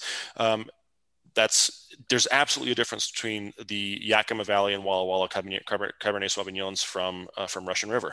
However, is it purely due to the environment, the natural environment, excuse me, the geography and the meteorological environment that, that, that they're in, or might there be some differences because the farmers, in order to get the best yields and the best character, have to grow it in a specific way because of those things? So if you look at Bordeaux, right? This is example. definitely a part of terroir. It's not exclusively it's, to the environment. It's how the environment and the farmer work together to so far, something far, yeah, that is recognizable. Yeah, the, far, the farm management, the, the, the, farm management aspect of it is something that has been historically ignored, and and the the the, the uh, sommeliers and winos, I mean um, wine geeks, uh, tend. I, I, work with a couple of guys, and we always get into arguments about this over beer. It's great, uh, but um, like if you look at Bordeaux, for example, or some of the other uh, some of the other classic French regions, there is no appreciable difference in soil types um, in drainage and in, in, that region, but there's tremendous variability between the north end of the south end or how the growers grow it, and uh, that's and that's that's what leads to the distinction between those those things. And so what they've done is they've they've basically said of a if it's from this region, you can call it a Bordeaux, right? That's you know so uh, you know denominación de, de, of origin, you know whatever DOMS or however you want to say it, um, but they've also established upper limits and lower limits for the various characteristics that those wines exhibit to, to the consumer. Um, they've got they've been doing it for so long they know they're not going to be well well out of out, out of range but there is a range and when we talk about sort of uh, uh, cannabis variation your, your blue dream example is, is a fantastic one ignoring for the moment the fact that it's very likely that people got different sources or different cuts or different clones or different seeds, um, uh, ignoring that, even if they were all from a blue dream mother or something like that, we should be working to establish this true to type, um, this true to type characteristic or this typicity. And the way you do that is you say, okay, here is the average results, or here, here are the results of all the blue dream we could find. Um, this is the upper limit for these uh, terpenes and stuff that we that we discovered. This is the lower limit for these terpenes. This is the upper limit for THC and, C, and, the, and the other cannabinoids. This is the lower limit. And if it falls within this range, within uh, so we typically take, take the the median value or the mean value. Uh, so it's the it's the it's the really the median value, and then we will go up to two standard deviations outside of that. Any more is too far outside of type to be considered that that variety. And so we use that in hops. Um, if you were to look at doing that with, with cannabis, I think that it could be done similarly. Um, or the alternative is you don't worry about that true to type. Say, here's the blue, here's the blue dream core, but this is a piney expression of it. This is a citrusy expression of it. This is a fruit, fruit expression. This is a terpinolene, terpinolene and ocimene heavy expression of it. However you want to do that, but I think it's totally possible for us to create the the error bars or, or the the upper limits for that true to type characteristic while also celebrating a variation within it and like jeremy was talking about end up with the indoor terroir or farm management based character paths, character development for for for individual cultivars, and I think that's Let me not ask a necessarily question. good. Let Sure. me ask a question. Yeah. So, um, and to help help the framework of where I'm coming from. So, uh, using Alpenglow Farms, which, by the way, I, I, they're in my book, they're in my online course. I use them as the example because I love Craig Johnson and his family and the way they grow cannabis. I just, it's the best. Um, they're so true to the earth. They care about sequestering carbon. I mean, the way that Craig is passionate about his soil when he touches it and smells it and shares it with you and make sure that that's the cannabis he's growing in, not some Fox Farm bag of stuff you could get, right? So, in the sense of viniculture, in the sense of growing plants outside, think about that outside in the sun, in a region, in southern Humboldt, with a farmer who understands his terroir and grows towards it when he produces a variety of cannabis that he came up with called Coyote Blue, and he grows Coyote Blue in this region in this way with these environment and keeps that consistency. That's the true to true to strain uh, type that I, I believe you're talking about. And to me, that's cannabis, and it's cannabis with an appellation, with terroir, with typicity. It's recognizable, and it deserves a whole hell of a lot of praise compared to where I live because if you take a clone of Craig's uh, Coyote Blue and you give it to a standard dispensary operation in the state of Colorado, they will turn it into a mother, they'll clone it out, and maybe this month they'll use a mixture of coco coir uh, with um, vermiculite and perlite and all this other stuff, and then just feed it synthetic nutrients. And that's it's the same strain, right? It's it's Coyote Blue, and Coyote Blue is being grown uh, in a warehouse and not as an agriculture, but as a commodity. Um, and so, obviously, when you compare the difference of those two flowers, they're going to be quite different. Uh, but from a terroir perspective and what terroir is and means, I believe Craig Johnson has terroir and I believe the way he's growing cannabis is in within a terroir. And I think he can express what that terroir is. I think he can explain it to people, um, and I think that's what can help make his cannabis special and preserve what he's doing and keep his family farm strong and and doing what he's doing. Whereas the Coyote Blue that I would get at the dispensary, that's just, I mean, factory made warehouse weed in Colorado it's hard for me to say, oh yeah, that's got a terroir to it too. And I'm like, mm, no, it was grown in a certain way, and that certain way does have an output on it on, on the final product. But is that what terroir is and means? When terroir traditionally in the French term and how it affects viniculture is really particularly based on how the natural native environment plays a vintage role on the plant types versus some so Max, I, I, am going to jump here too. I because I, Yeah. I love. I, I think you've done a really great service to the classicist definition of terroir, and this is a really important idea that we have orbited in the cannabis space for a long time, and I, I think you've really done that idea service. I, like Nick said earlier, I, I do agree that we're at a point where we have different tools and capabilities. First off, I don't want to be cast as I think warehouse weed is good uh, in general, I, I just want to share with you that I, I'm a passionate, like actually the very first regenerative farm award was at the Cultivation Classic that I founded. And then it went to the Emerald Cup. And I've been working extensively with Jesse Dodd and others to support the most meaningful movement in um, agriculture and outdoor field scale agriculture and really working with materials in, in the local region and, and just have a huge passion for that but I'm producing 50, well, 45 to 50 harvests a year in 16 environments with a huge amount of diverse variables. Uh, This is not at all like a warehouse in Colorado. I'll just share, you know, that's a lot of small spaces with different lighting technology, different. His facility is awesome. my, my Sounds main awesome. focus right now is mineral content in the media. I am so fascinated about the mineral balanced media and the correlation to the development of aroma. I, I've seen that, for example, I've been doing organic for very, very mineral balanced media is, is just massive, but there have not been sufficiency targets for the kinds of minerals that drive the best product quality in this space. And that's really changing in these last couple of years. I'm sure you know Soil Doctor. Um, Bryant is absolutely at the vanguard of the uh, understanding about mineral sufficiency and, and, cannabis agronomy and has built an incredible uh, basis of insight that I, I, would say at this point is about the most mature I've seen. In any case, working with different kinds of mineral sufficiency targets in organic substrates with different uh, cultural practices, harvest timing, light spectra, irrigation frequency, all, all these elements, I can produce what is the equivalent of like that Russian River Pinot Noir, and it is, is strawberry profile.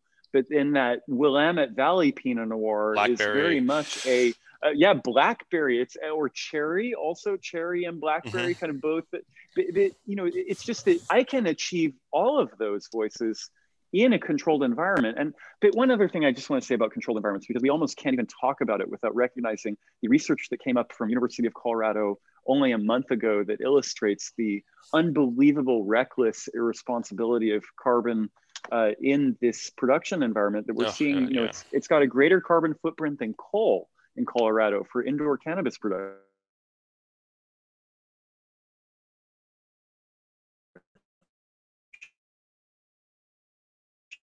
And you know, this is a nightmare. This is really on the path to a consistent year-round production environment, completely powered by renewables. And I'm hunting for resource use efficiency at the absolute peak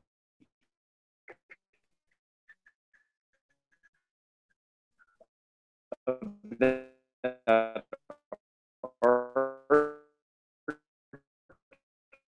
and I believe anybody how fertilization, I believe that plant factories with artificial lighting driven by renewables are a very significant part of the mosaic we need to move towards but there's a little bit of like kind of knee jerk well it's it's not working well now but we're not at the apex of our evolution just like this sensory conversation.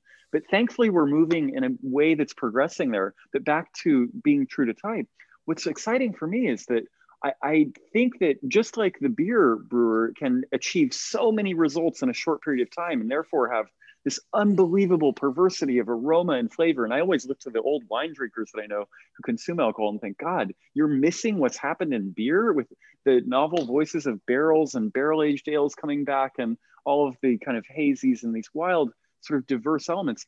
Comparing to a, a vintner, you know, who has a single result a year and in their entire career may produce like 20 or 30 results at best.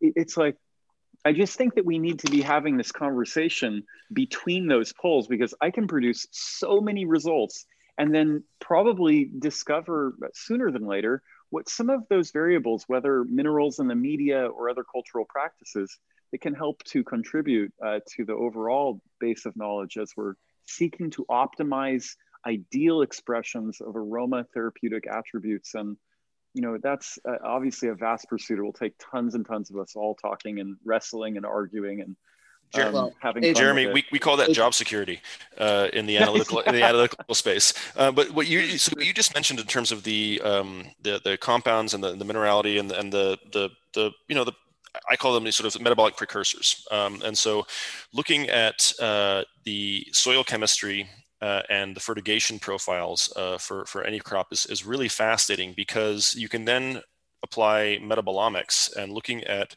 uh, the genes that are being turned on and turned off in response to what is present or absent because they, they will they, they have different pathways to produce the same result in case if, if it's if it's metabolic, uh, meta, metabolically valuable um, plants will synthesize the compound that they need. Um, we do not understand why a lot of these aromatic uh, compounds are synthesized by the plant. They are tertiary metabolites. They're not primary metabolites. They're not starch. They're not a protein. Uh, they're not they, they, they have some function because they're expensive to produce. Some of them are byproducts from other cycles, metabolic cycles, um, or bio, bio, biosynthetic or biochemical, cycles. Some of them are uh, seem to be an end result that is quote unquote uh, intentional, like it's conserved for a reason. Um, I would love to find out more about what compounds or you know what what mineral profiles what minerals are being used in what manner to lead to the the synthesis of these uh, of these compounds. Um, it's something that I'm, I'm working on in hops, and like the like the vintner, we only get one harvest a year, so it's going to take that's real job security. Um, whereas uh, with uh, with the work that you're doing and the the uh, recycling and it's just uh, i mean not the recycling but the cycling through these many iterations is is what i would love to be able to get into more detail with because i have the models um, roughly sketched out. I have the the, the analytical tools. Um, I just don't have the data yet, and I would just love to be able to collaborate with anybody who's interested in this on creating a system that if not you know sort of governmentally regulated but at least you know voluntarily regulated in the industry so that we can you know we, we can raise the bar. We can we can you know the, we, let's raise let's raise the water level. Let's float all the boats. Let's give people access to data and and and and reframe it in a way so that they understand it so they can make choices that are good for them because of that in, individual variability and response. Is that you know what? This is the profile. This is we call this i'm going to use the blue dream example again because i think it's a really good one. Um, this is Blue Dream. It can be up to this level or down to this level of these compounds, but you will have a expected level of, of response, you personally within that range. So you get to pick, I want a, a terpinolene dominant version of Blue Dream because I like the cannabinoid profile. The cannabinoid profiles are actually pretty stable, interestingly enough, uh, that I've found uh, within a within a within a variety. The aromatic profiles can be all over the place. Um, if you grow it using the same inputs, if you grow it in the same way, in the same place, treating it the same with expose it to the same stressors or same same uh, uh, deprivation of, of, of, various nutrients or excess, you're going to have pretty good repeatability. Not 100%, but pretty good repeatability. Um, there's no reason that we as a, as a group or as an industry can't come together to try to voluntarily create this result um, or the, you know this this database and this this information for people. I think uh, empowering consumers is is something that I really believe in. Um, as I like people to be able to make their own choice. Nobody knows what's what's better for them than the individual themselves. Uh, as you said earlier, like you pick the medication that you are uh, attracted to or that, or, or, that you're you're drawn to because it makes you feel better. Um, let's let's just be honest. That's why we do this stuff. Um, and be it because of uh, aroma or cannabinoid profile. Um, and it's for me, it's always both. Um, like I would much rather consume something that is aromatically delicious, um, but maybe less potent in some ways, than uh, have the exact perfect balance of cannabinoids with no character. You know, it's just that's just not how it works for me. And I, and I, I recognize that I think that there is something there. I don't have it quantified. I have not seen the data that does quantify it, but there is definitely uh, an interaction between those things. And you, Max, when you were saying earlier, like looking at the at the flower structure, I completely agree with Jeremy that I think that's an extremely large leap to make in terms of the pharmacokinetics based on flower structure. However, I also think that people looking at a really dense bud might expect a different level of, of response or characteristics from from that. So they're they're they're sort of preempting themselves. There's a it's a it's the the in some way it might be you, you could link it to the placebo effect but it really is is that there's a there's a bias of expectation towards something. When i see a really dense nug that's really well trimmed and clearly lovingly handled i get excited by that because i'm pretty sure that it's going to be it's it's high quality flower in that in that perspective. Um, difficult to do with hash unless you can tell you can actually tell that it's been uh, it's been properly sifted and cleaned and it's you know it's, it's a really good good mix and it presses well and you can you can you can enjoy it. For me for me hash is far more far less visual and far more um, you know on the intake. Like once i've once i've once i've vaporized it and inhaled it then I have the experience of it. Whereas flower, I mean, like we, we, we in the brewing industry, we say that the, the first sip is with your eyes you know so so for, so physical representation. And on a side note hazy ipas man there can be great flavor wise they can also be really muddy. But i spent you know 18 years of my life trying to figure out how to make hoppy beer clear and then you know get it all flipped on its head and now everybody wants everything hazy. It's the same thing with with, with flower is that when when you you know, you can get loose airy bud, or you can like Dr. Grinspoon, which is actually has a fantastic aromatic and cannabinoid profile, but is just crappy flower structure, or interesting at least. Um, then you also end up with, uh, or, or you can get this like really super dense nugs um, that because the farmer grew them that way or the grower grew them that way and and and, and managed them and, and really took care of the trim and the cure um, it's really like I love that. I love that variability. Um, uh, you know, or, or the old uh, Mexican brickweed uh, back from from from way back when. Um, but I think it's uh, it's it's worth considering those aspects of of how we interact with what's in front of us, and it's not just aroma and smell, but it is also uh, visual. And and I think it's it, you know if you're, if you're talking about a holistic assessment of how people react to uh, a crop, I think that's that's worth doing. So. Can I chime Um, in just uh, Oh, 'cause yes, I ma'am. had a little bit different perspective than a lot of people here. Welcome, Debbie. Hey, good to see you guys. Whoop whoop whoop. Oh man. Um, so much I want to say about this, but uh, I've learned a lot. Wow, that's trippy that the plants start taking on the characteristic of the plant next to them. It makes total sense, and that that goes all through like the human genome, the plant genome, the planet. Probably, you know, we're all like replicating to this kind of stable place. Um, and it makes me think like spending all this time listening to the drill down. I'm a retailer. I have i've been street level retailing almost 25 years now so i know the consumer. I mean you start talking to this the consumer about this stuff and their eyes are going to glaze over and it's kind of that rule of three. Uh, is it the is it uh, hot mild medium you know Uh, uh, what's the salsa flavor is it small medium large um, that's how the consumer is thinking. And, and so while we're talking about capturing the micro language, I think we should also talk about capturing the macro language. What are those three categories that are small, medium, and large in the industry? Uh, uh, you know, are there three, right? I put extra large down there too, but I, you know, I really think that most of my clients are thinking in threes. Indica, sativa, hybrid, uh, potent, uh, mild, medium, um, sleepy, uh, hyped up, or somewhere in between. So I just uh, want to put my two cents in. Um, yeah, what is that? Uh, what's the simplicity of the macro that the, the clients are looking for? And then when I think about the micro, I think it's super interesting because I think that's where the medicine is. And I think that's what we do with the with the micro. Eh, eh, eh, we really got to. We're trying to cure some diseases, right? And we need to really get micro to figure out what's going to really get in there and bust that stuff apart. So, so I love that idea. And then this whole time I've been thinking about with all these, talking about all these stuff about beer. I think about the beer um, cooler at the store, which is always so cool but there's really only a couple categories, right? Is it dark beer? Is it IPA? Is it, you know, they, they've kind of categorized it. And then within there, there's a lot of genius in there, but the clients are still going for those. Take me to the category that I like that's simple for my brain as a consumer. So we are cate- we are categorical thinkers, so we Yeah. like to make it easy. I would love to. I would really love to answer Debbie on this because um, this is my bread and butter: is educating uh, dispensary staff to teach their consumers what's available to them by getting around things that are not real and true, such as indica or sativa. And how do we do that?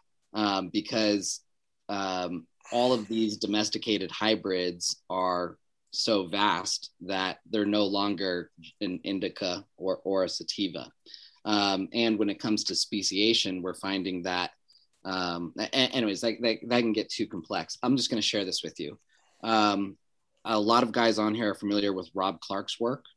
And I think it was brilliant when Rob Clarke was compartmentalizing different cannabis types um, in acronyms. And so he would say uh, BLH for broadleaf hemp, which would be uh, sativa species, subspecies, indica variety chinensis. It's a broadleaf hemp type. And within the broad to narrow leaf spectrum, you have a broad to narrow leaf spectrum within marijuana types and within hemp types. Um, and what we cannot do for the sake of, of Jeremy and reality is you can't distinguish a type based on what it looks like, which we do not do. We don't say a, a narrow leaf type is going to affect you this way. And we don't say a, a bud that is shaped this way will affect you in that way.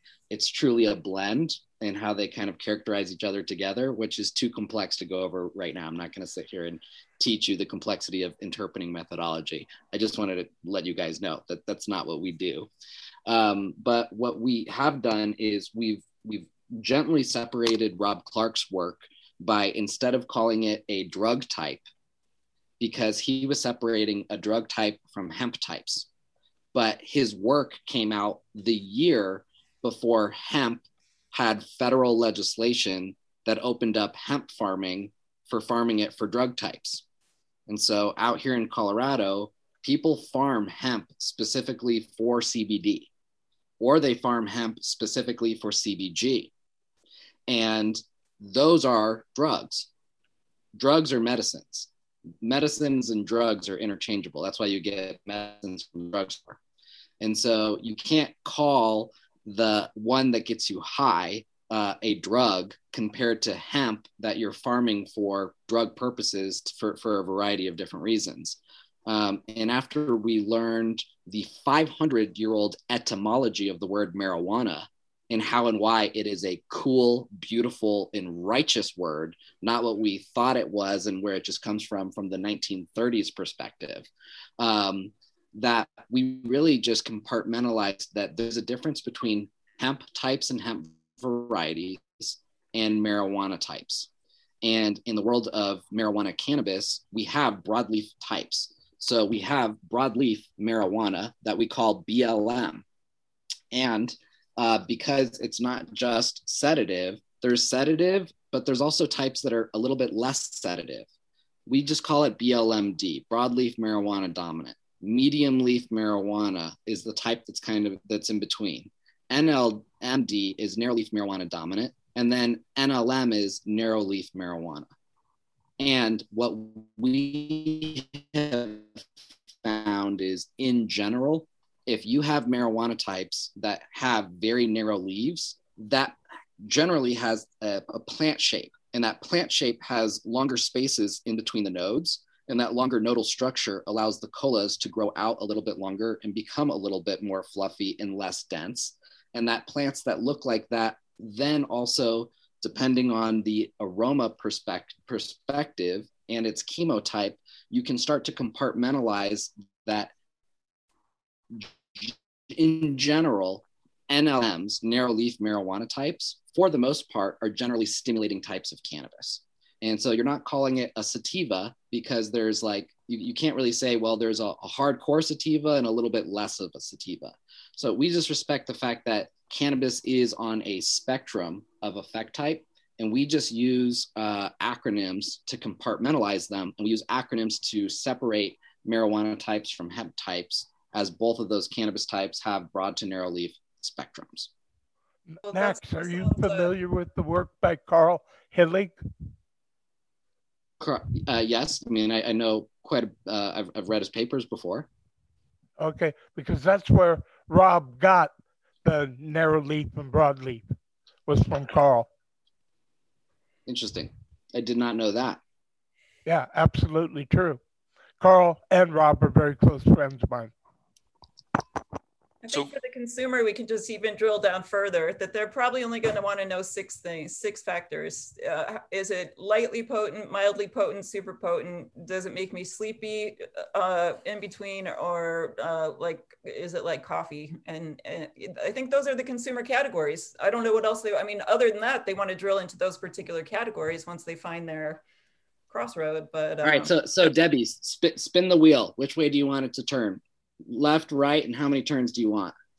No, I get it. I, am just saying it still is a little bit confusing, but no, okay. anyway, I, just kind of putting a big topic on the a big picture topic, not you know, not of broad interest, but the consumer I think is going to want something more simplified. They already use something more simplified. You, so you make Debbie, a super think... good point, Debbie, actually. And and this is, you know, this is something we're not thinking about because we go deep down the rabbit hole. But it's if you ever stood behind a, a dispensary and just made sales all day, and if you did it for 25 years, the way Debbie did it, you would have like a very unique perspective based on the reality of the customer, the end user, nothing else. And I'm with you, Max. I'm all about like, no, but let's like, because I'm I geek out on this stuff. I want everyone to learn this stuff. But when I also go do my PK sessions at Canadian dispensaries for my own company's products, um, you know, the, the, the people who are working there, they they're like, oh yeah, I, I want all this stuff. I want to learn all this stuff. But in reality, when I talk to them, they're like, Dude, I have like 48 seconds with each customer, sometimes two and a half minutes. They don't want to hear as much of what I've been saying as I as I thought they might. And so that's and this just is a unique. Go ahead.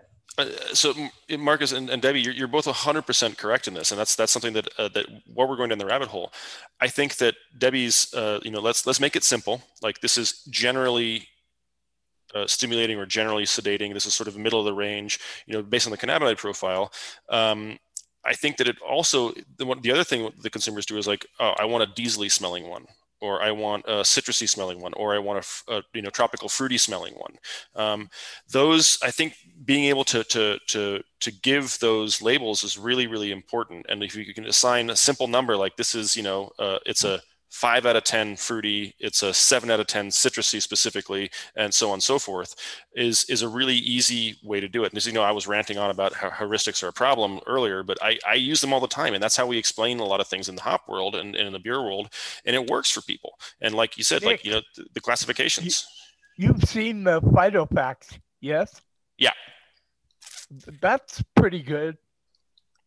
Yeah. And so I, I think, I think we, we're, we're, we're heading towards these directions as an industry from a bunch of different sides. And if we all kind of came together, it's pretty use. It would be, be useful for, for people to, to be able to see these things and, and give them a, a simple tool that we could sort of at least anchor the conversation around.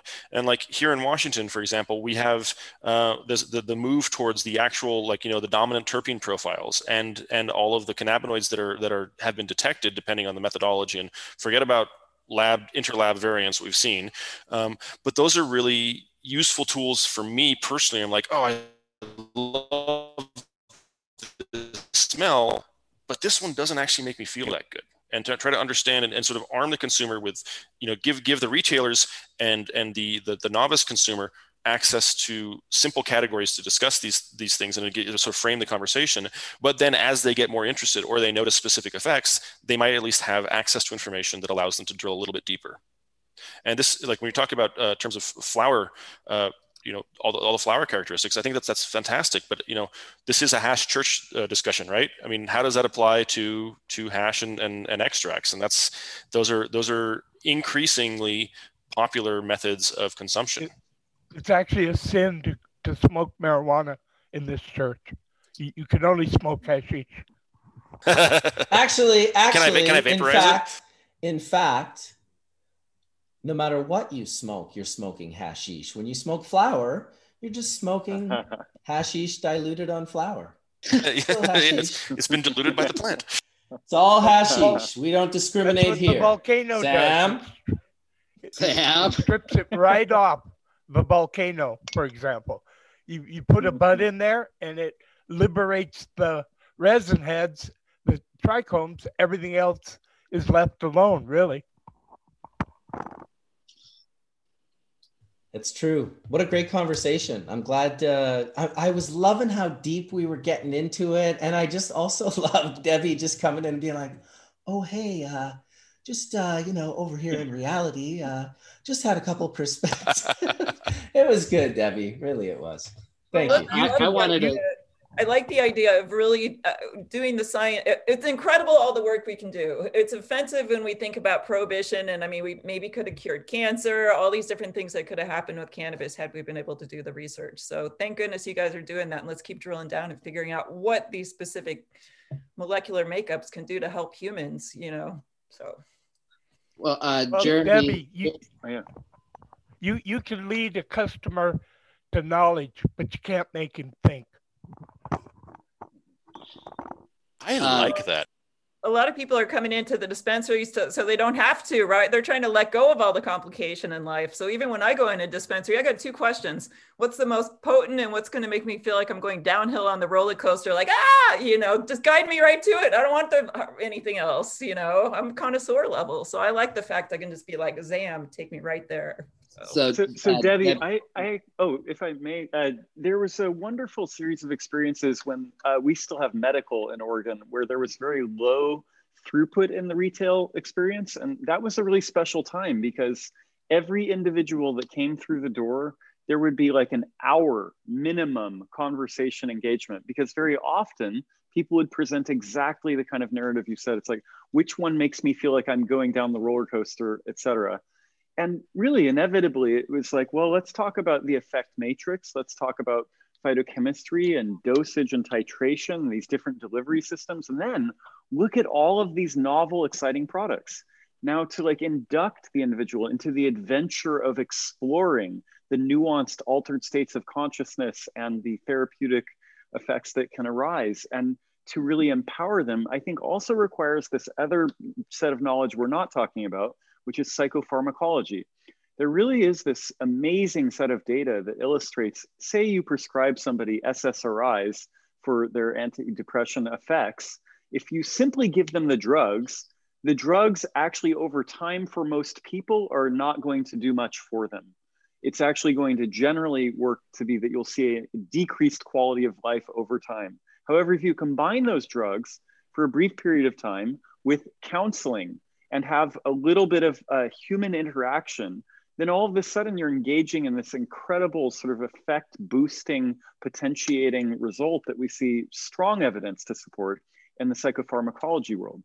So there's this fascinating sense that I think one of the things that we're missing is we have you know this perspective of give me the thing that does this and now we actually need the well it's not it doesn't work like that but here's this range of things and dose is going to matter tremendously. So we want you to start with this tiny increment so you can get to know what that is at different times in the day at different levels of stress that you're experiencing et cetera. Come to know this one element and then gradually build that until you hit undesirable side effects. And then you know the threshold at least for now based on your current tolerance and then you back off a bit. But that sense of like a mature titration process sense of adventure it's this other human element that I, I don't think it's rocket science. I think it's a bit of empathetic attuning and it's actually just the sense of being heard as a consumer and then also being supported. That there's something about that interaction that's such a wonderful opportunity, which largely, as we went from medical to adult use, went away because of massive you know volume of transactions and this kind of high throughput model and then a lot of savvy marketing campaigns saying this product does this this one does that and then really this kind of giant cloud of confusion over what has been a movement for decades you know from the bay on to really help people to actually improve their quality of life to have a lifelong sustainable relationship with these products, whether it is hash or hash and flower form, which actually was my favorite comment of the whole show today, except uh, anyways, I, I just think that we, we have so far to go. And unfortunately, if we go too soon to the overarching categories, we lose a lot. On the other hand, if we spend too long spinning in infinite diversity, uh, we also lose a lot of engagement and so it's of course both are so important and i just really love the pragmatism of your comment and also have wrestled that a lot i think almost i'm the worst person to answer what those absolutely essential archetypal categories are going to be or what they look like because everything i'm doing in my inquiry just illustrates greater range and diversity than i could have imagined possible. And then you bring nick into the conversation and we're looking at a level of phytochemical inventory that so far surpasses what we've conventionally been talking about, and you know, including aldehydes, esters, flavonoids, uh, all of these other compounds that are clearly contributing, and you know, that connect with Dr. David Meiri's work that illustrated that in fact cannabinoids were not the key variable and why the autistic kids started having incredibly heightened aggression and you know a child throwing his mother through a plate glass window when dose A, which was a one to one ratio, then gets replaced with dose B, also a one to one ratio, and radically different effects. And you know, there's just so much mystery about the effect itself. But I think there are ways to study that. And I don't think that's neatly connecting the dots with phytochemistry at this point. We're, we're immature there clinically. We just simply don't have that maturity. I see the camps that are doing it, and David is certainly out in front, or Dedi. Uh, but I think there's another approach, which Dr. Adie Rae, I wish she was on this call because the reality is she has a really wonderful summation of how to approach that human connection to effect and experience based on a, a, really rigorous scientific approach. And I just think that voice isn't at the table. That would be a really fun additional uh, tense and fantastic uh, dynamic to bring forward. Yeah, well, I'm loving the conversation. Go ahead, Debbie. Sorry, I was just sitting here thinking, okay, people come into the shop and this is what they want to do. They've got a health condition. They want to transform. They feel one way, they want to ingest cannabis, and then they want to feel a different way, right? Better. Or they're coming into the shop because they're like, I'm going to do something. I want to go hiking and what's going to be the best. I'm going to study what's going to be the best. I want to sleep what's going to be the best. It's it's an actual experiential thing that they're asking us about. They're not asking us about the chemicals. They're like, what's best for swimming? You know, what's going to be best for watching a movie? What uh, you know, I want to connect with my partner. What's best for swimming? Yeah. Oh, I don't know. Oh God. Where did that even come from? I have no idea. No, like, for um, real, they're literally asking what's best for swimming. I've had those same comments. but Yeah, I always so it's, I don't so know we're about you, talking Debbie. molecules, but how do we classify for the consumer? Like this is the one for swim. I don't know. I'm just saying it's interesting. It's a there's a molecular conversation, and the fact is the consumer is looking for a sensory experience that's transformational. Yes. I feel like this, and I want to do this. And where do the two connect? And and and like and we could talk for hours, of course, and figure out all these different classification systems. But I think we agree there's not one yet, either on the macro or the micro. And and and it is a mature market already. I mean, we've been retailing legally, me and ATN, since the '90s, and are you know, it's it's uh, it is a mature market. Right now, right now, cannabis, sati- sativa, indica, and hybrid are used by our buyers and our staff uh, as a classification for experience. It's not so much what the real what the real plant is. If we call it indica, because we think that's going to be more of a couchy type of cannabis. If we call it sativa, we think it's going to be more uplifting. You know. Anyway, I'm just saying. With I, I My- totally my- understand that Debbie people do that. The problem is it just doesn't work. And I really mean that. You know, I get that we've all defaulted to a kind of jargon that is comforting, but the, the problem is it doesn't work. So I think there is a ways to go. Every time I have the chance just to make it really, really simple, I simply start with, you know, it just doesn't work like that. There's like over a thousand bioactive compounds and unique constellations in each one of these lots. And even if you get the same product from the same producer, you're probably not going to see Bedrocan like trait stability in the chemovar expression. You're actually going to experience a range of things. So embrace the adventure. Here's some tools for the ride. You need to understand titration with all of this. Explore. And the great news is, unless a bale of it falls on your head, it's probably not going to do harm. Although now we actually have to deal with cannabinoid hyperemesis syndrome, which I've just had my second experience with in the last month. And it is absolutely horrifying to see what people go through. It is actually a psychosis that preempts, that is before the cyclical vomiting, which is it's a really wild experience that is actually legitimately happening to a now significant population of people consuming. Outside of that, the bail of it needs to fucking fall on your head. So it's safe and therefore enjoy the adventure. Like, let's not actually project immature systems onto the infinite amazing layers and vicissitudes of this relationship between people and plant let's rather encourage a passionate exploration and resource with the best science and evidence that we have So- and in a limited way you know that sort of thing i always get off on So, so when I was a bud tender, um, and someone would come in asking for an indica or a sativa or what would help them swim, I, I would do exactly what Jeremy's doing. I would say, but it doesn't work like that. And I would try to explain to them the complexity of the effect matrix and all these things.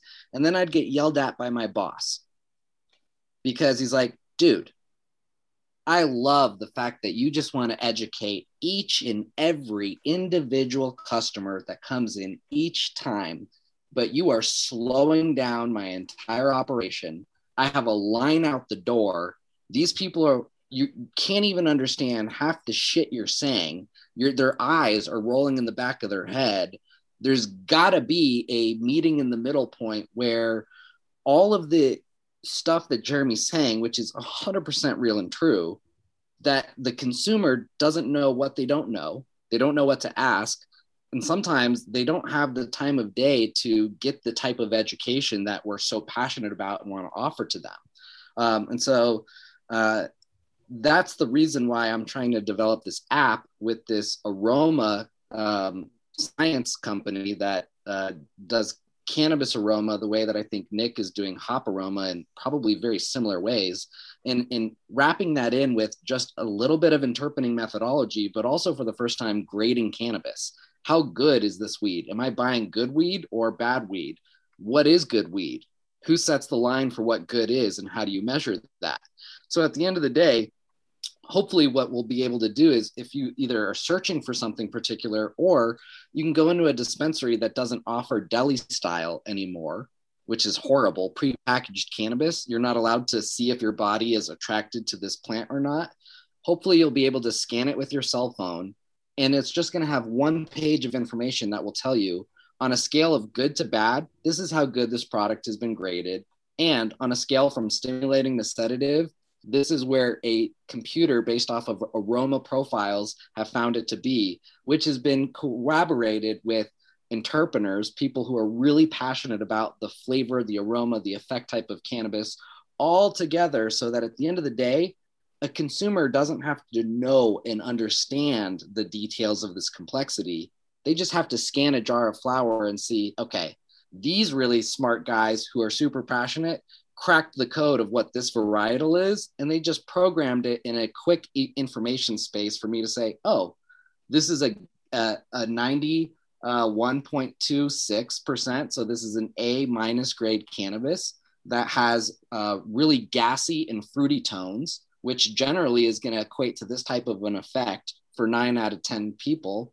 Um, and also, if you want to go even crazier, you can slide over and be like, where's its appellation? What's its terroir? What's the grower story? What's the history? And try to, you know, offer cannabis in that way. But um, before I, I have to jet and get out of here, uh, Jeremy, I think, did a good job of celebrating Nick and all of the work that Nick is doing.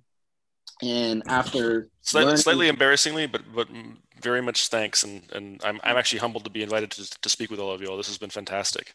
Well, I, I just wanted to celebrate what Jeremy's doing uh, because um, I think you're uh, when you described the way that you're going about your version of growing cannabis in a controlled environment with different environments indoors that's replicatable.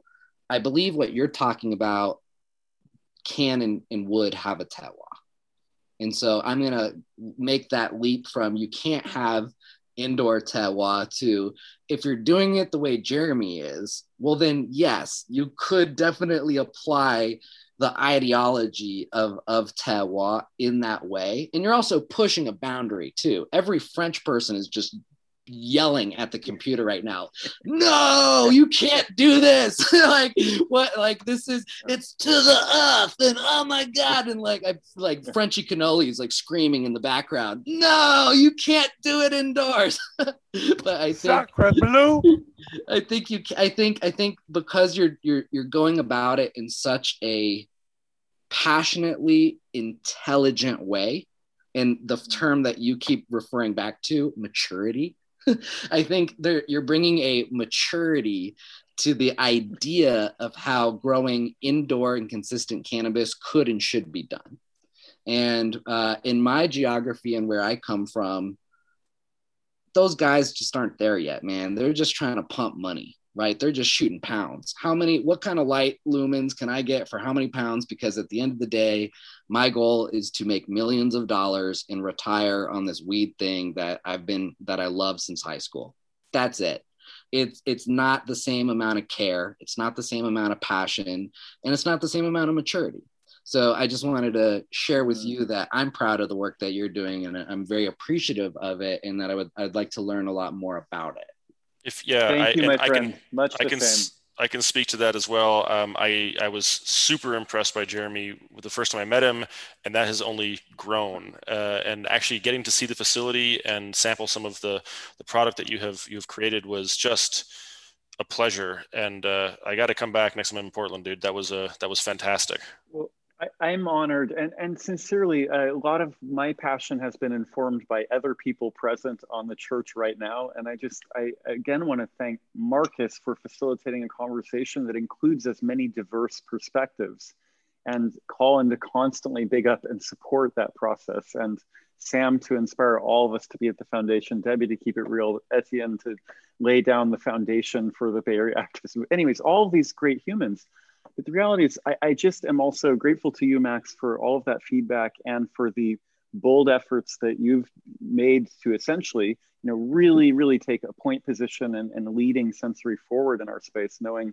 how absolutely vital this is to the, especially the producers I care about the most, who often the people who can show you their soil and how much love and concern that they've put into that, it's like they're not able to get any kind of value at wholesale level at most of the high throughput retail locations right now. And until sensory comes in and validates that, until a critical momentum is achieved where we can actually recognize that all cannabis is not being produced on an equal level. There's tremendous variance in quality. Quality is yet to be identified in a mature way. And this is grinding up people who have been multi generational farmers who are the very best at, at this craft. And, and, I'm just so excited to see that reality start to turn. And I think everybody's contributing to that in this discourse. But, anyways, just such an awesome honor to be in Hash Church again and, and here uh, with family working on challenging issues that will probably outlive us and that I hope we all get to somehow uh, support and breathe more life into because, uh, gosh, we have a long ways to go. Well, I have no doubt these conversations are incredibly important. And I didn't really know it when I first started Hash Church, and even after a couple years. And then I looked back four or five years later and I had taken some big breaks and I was like, oh wow, that was really important conversation. And it's it's how I feel now again that these conversations are incredibly important. It's great that we're having them. And I'm, I thank all of you for showing up and uh, yeah, in, engaging in these dialogues. It's awesome. Word. Thanks so much, everybody great conversation. Thank you, uh, Marcus. Great meeting you, Max. I'd love to connect with you, talk more. Definitely. like to talk. Yeah. and sure. and Nick, man, I want I want to go to Nick's school. Like, uh, let's, same. It's a scary place, dude. It's a scary wanna, place. Oh man, like, uh, uh, and I can't wait to tell you guys about the cannabis uh, and hops uh, new species that's been hybridized together at an F7 that I, am writing about in the new interpening book that's coming out this year. Really? Who, uh, um, who, who, and who uh, did that? Wait a minute. He's like, Yeah, he's like, oh, wait, he's like, how can you start Max. something like that and then bail? It's Uh, like, yeah, we- Gotta he's like, he's like, about wait. Hey, Marcus. um, this is a different. How, how about next hash church? We're gonna get into all the funky types of cannabis, like, uh, uh, you know that Duck's duck Foot ABC and uh, Did you know that duck's foot was first scientifically described in the 1920s? I've got white papers on duck foot. Oh no, I've I've got them from the 1800s. Yeah, exactly. like this is like I think we sh- you know what Marcus next hash church will be the most unique and bizarre cannabis varietals and even types that are pushing the boundary of being cannabis and are now moving into humulus, cannabis humulus. Um, Rob I'm definitely feeling a tried to continuation. Rob and I tried to hybridize hops with cannabis. We we tried every hop species we could find, and we crossed it with cannabis, and we did the vice versa. We never got any cross pollination, fertilization whatsoever. and I Now, think I I'm know not saying- Because there, there's a trick up someone's sleeve. The guy who did it and who figured it out, there's a trick to it. So um, And uh, and you've confirmed that it contains both genomes. The- oh yeah, well, there's a bit of a problem with that because the genome's already contained within the cannabis plant. right.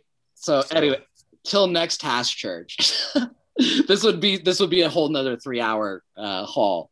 Uh, I'm gonna I'm gonna uh, go take care. We of my can go, dog. bro. What are you talking about? We do five hour are hash churches about? all the time. I'm just joking. We'll do it next Sunday. I, I'm I'm telling you, Max, we tried so hard to do that. I'm not saying it's impossible, but uh, I've never never seen it. I've heard at least a hundred different people say they could do it. So I'll, I'll I- tell you I'm the very trick. very curious. The trick is to use a species of hops that nobody uses to produce beer with. Yeah, but we we we use A species of hops? One. A species of hops. type- Hops is polytypic, the way cannabis is not. Yeah. Uh, okay.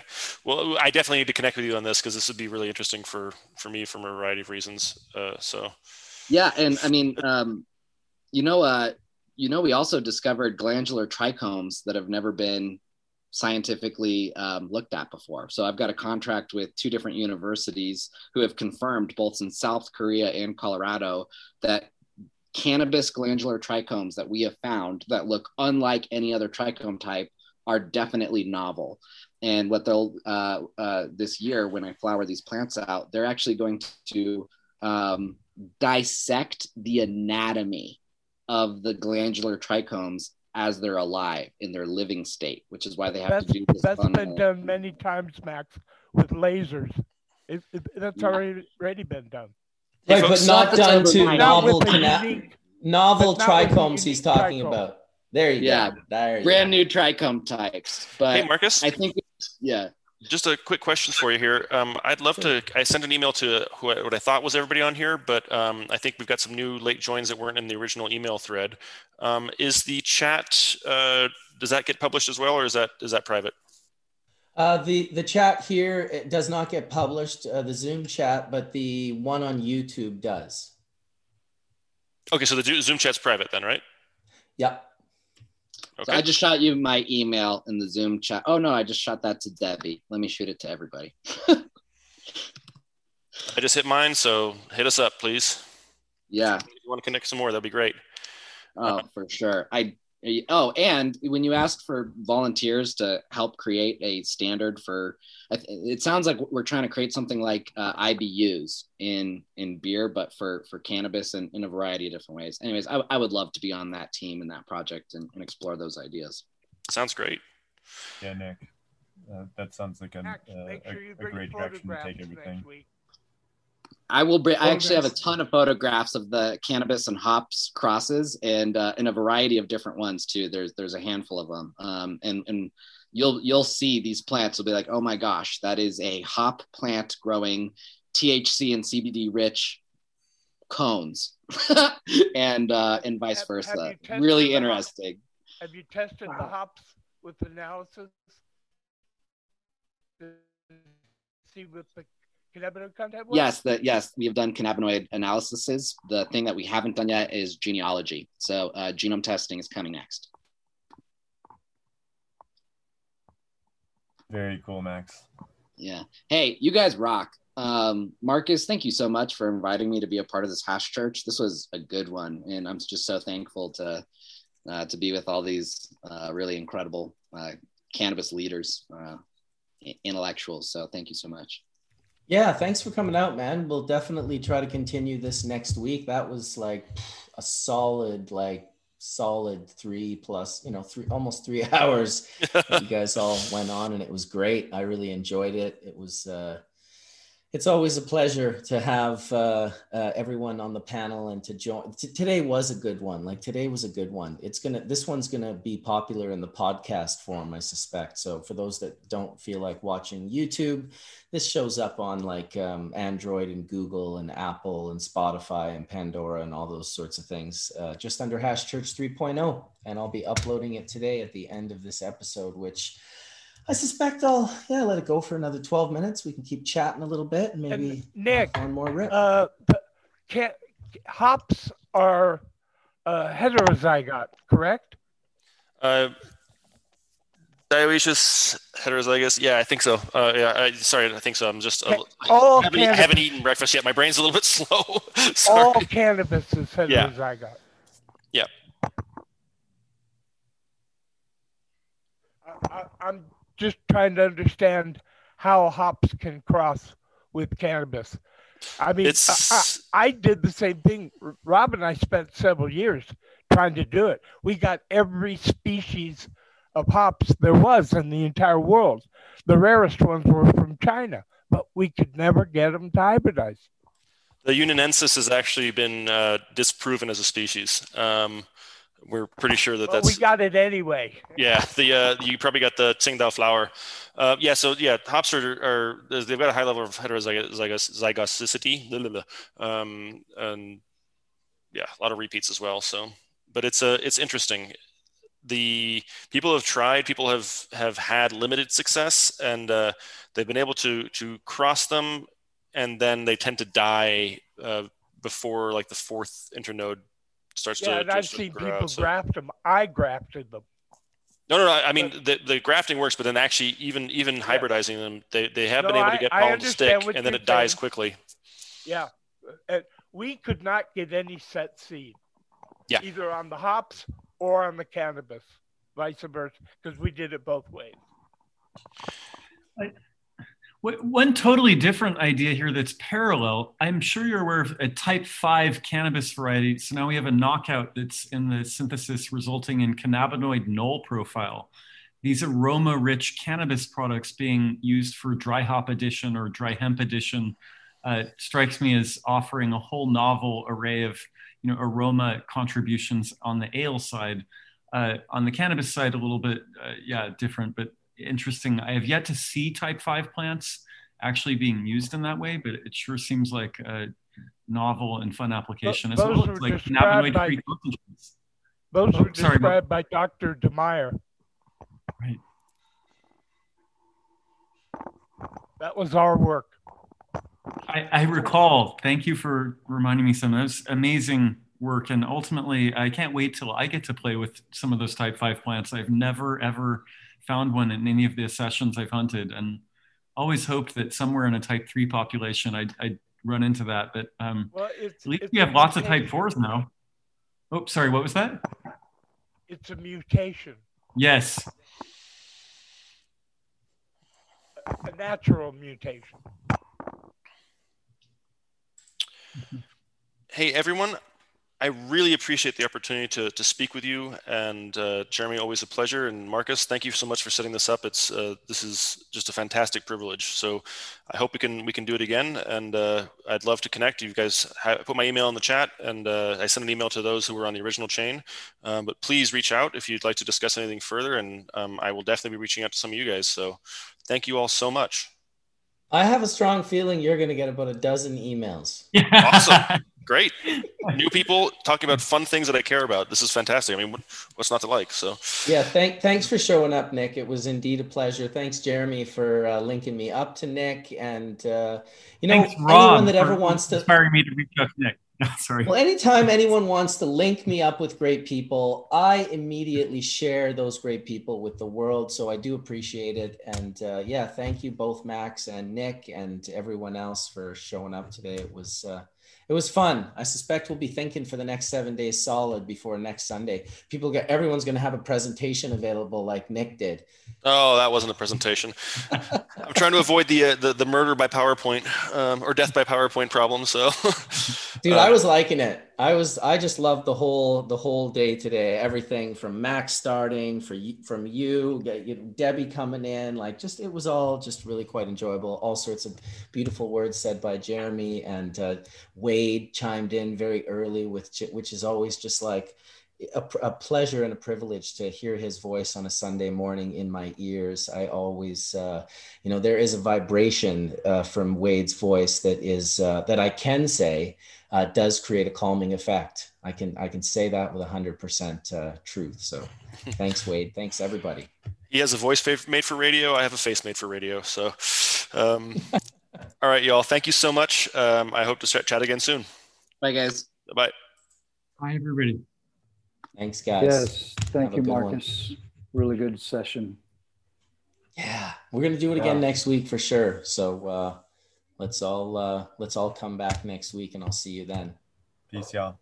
Peace Yeah. out.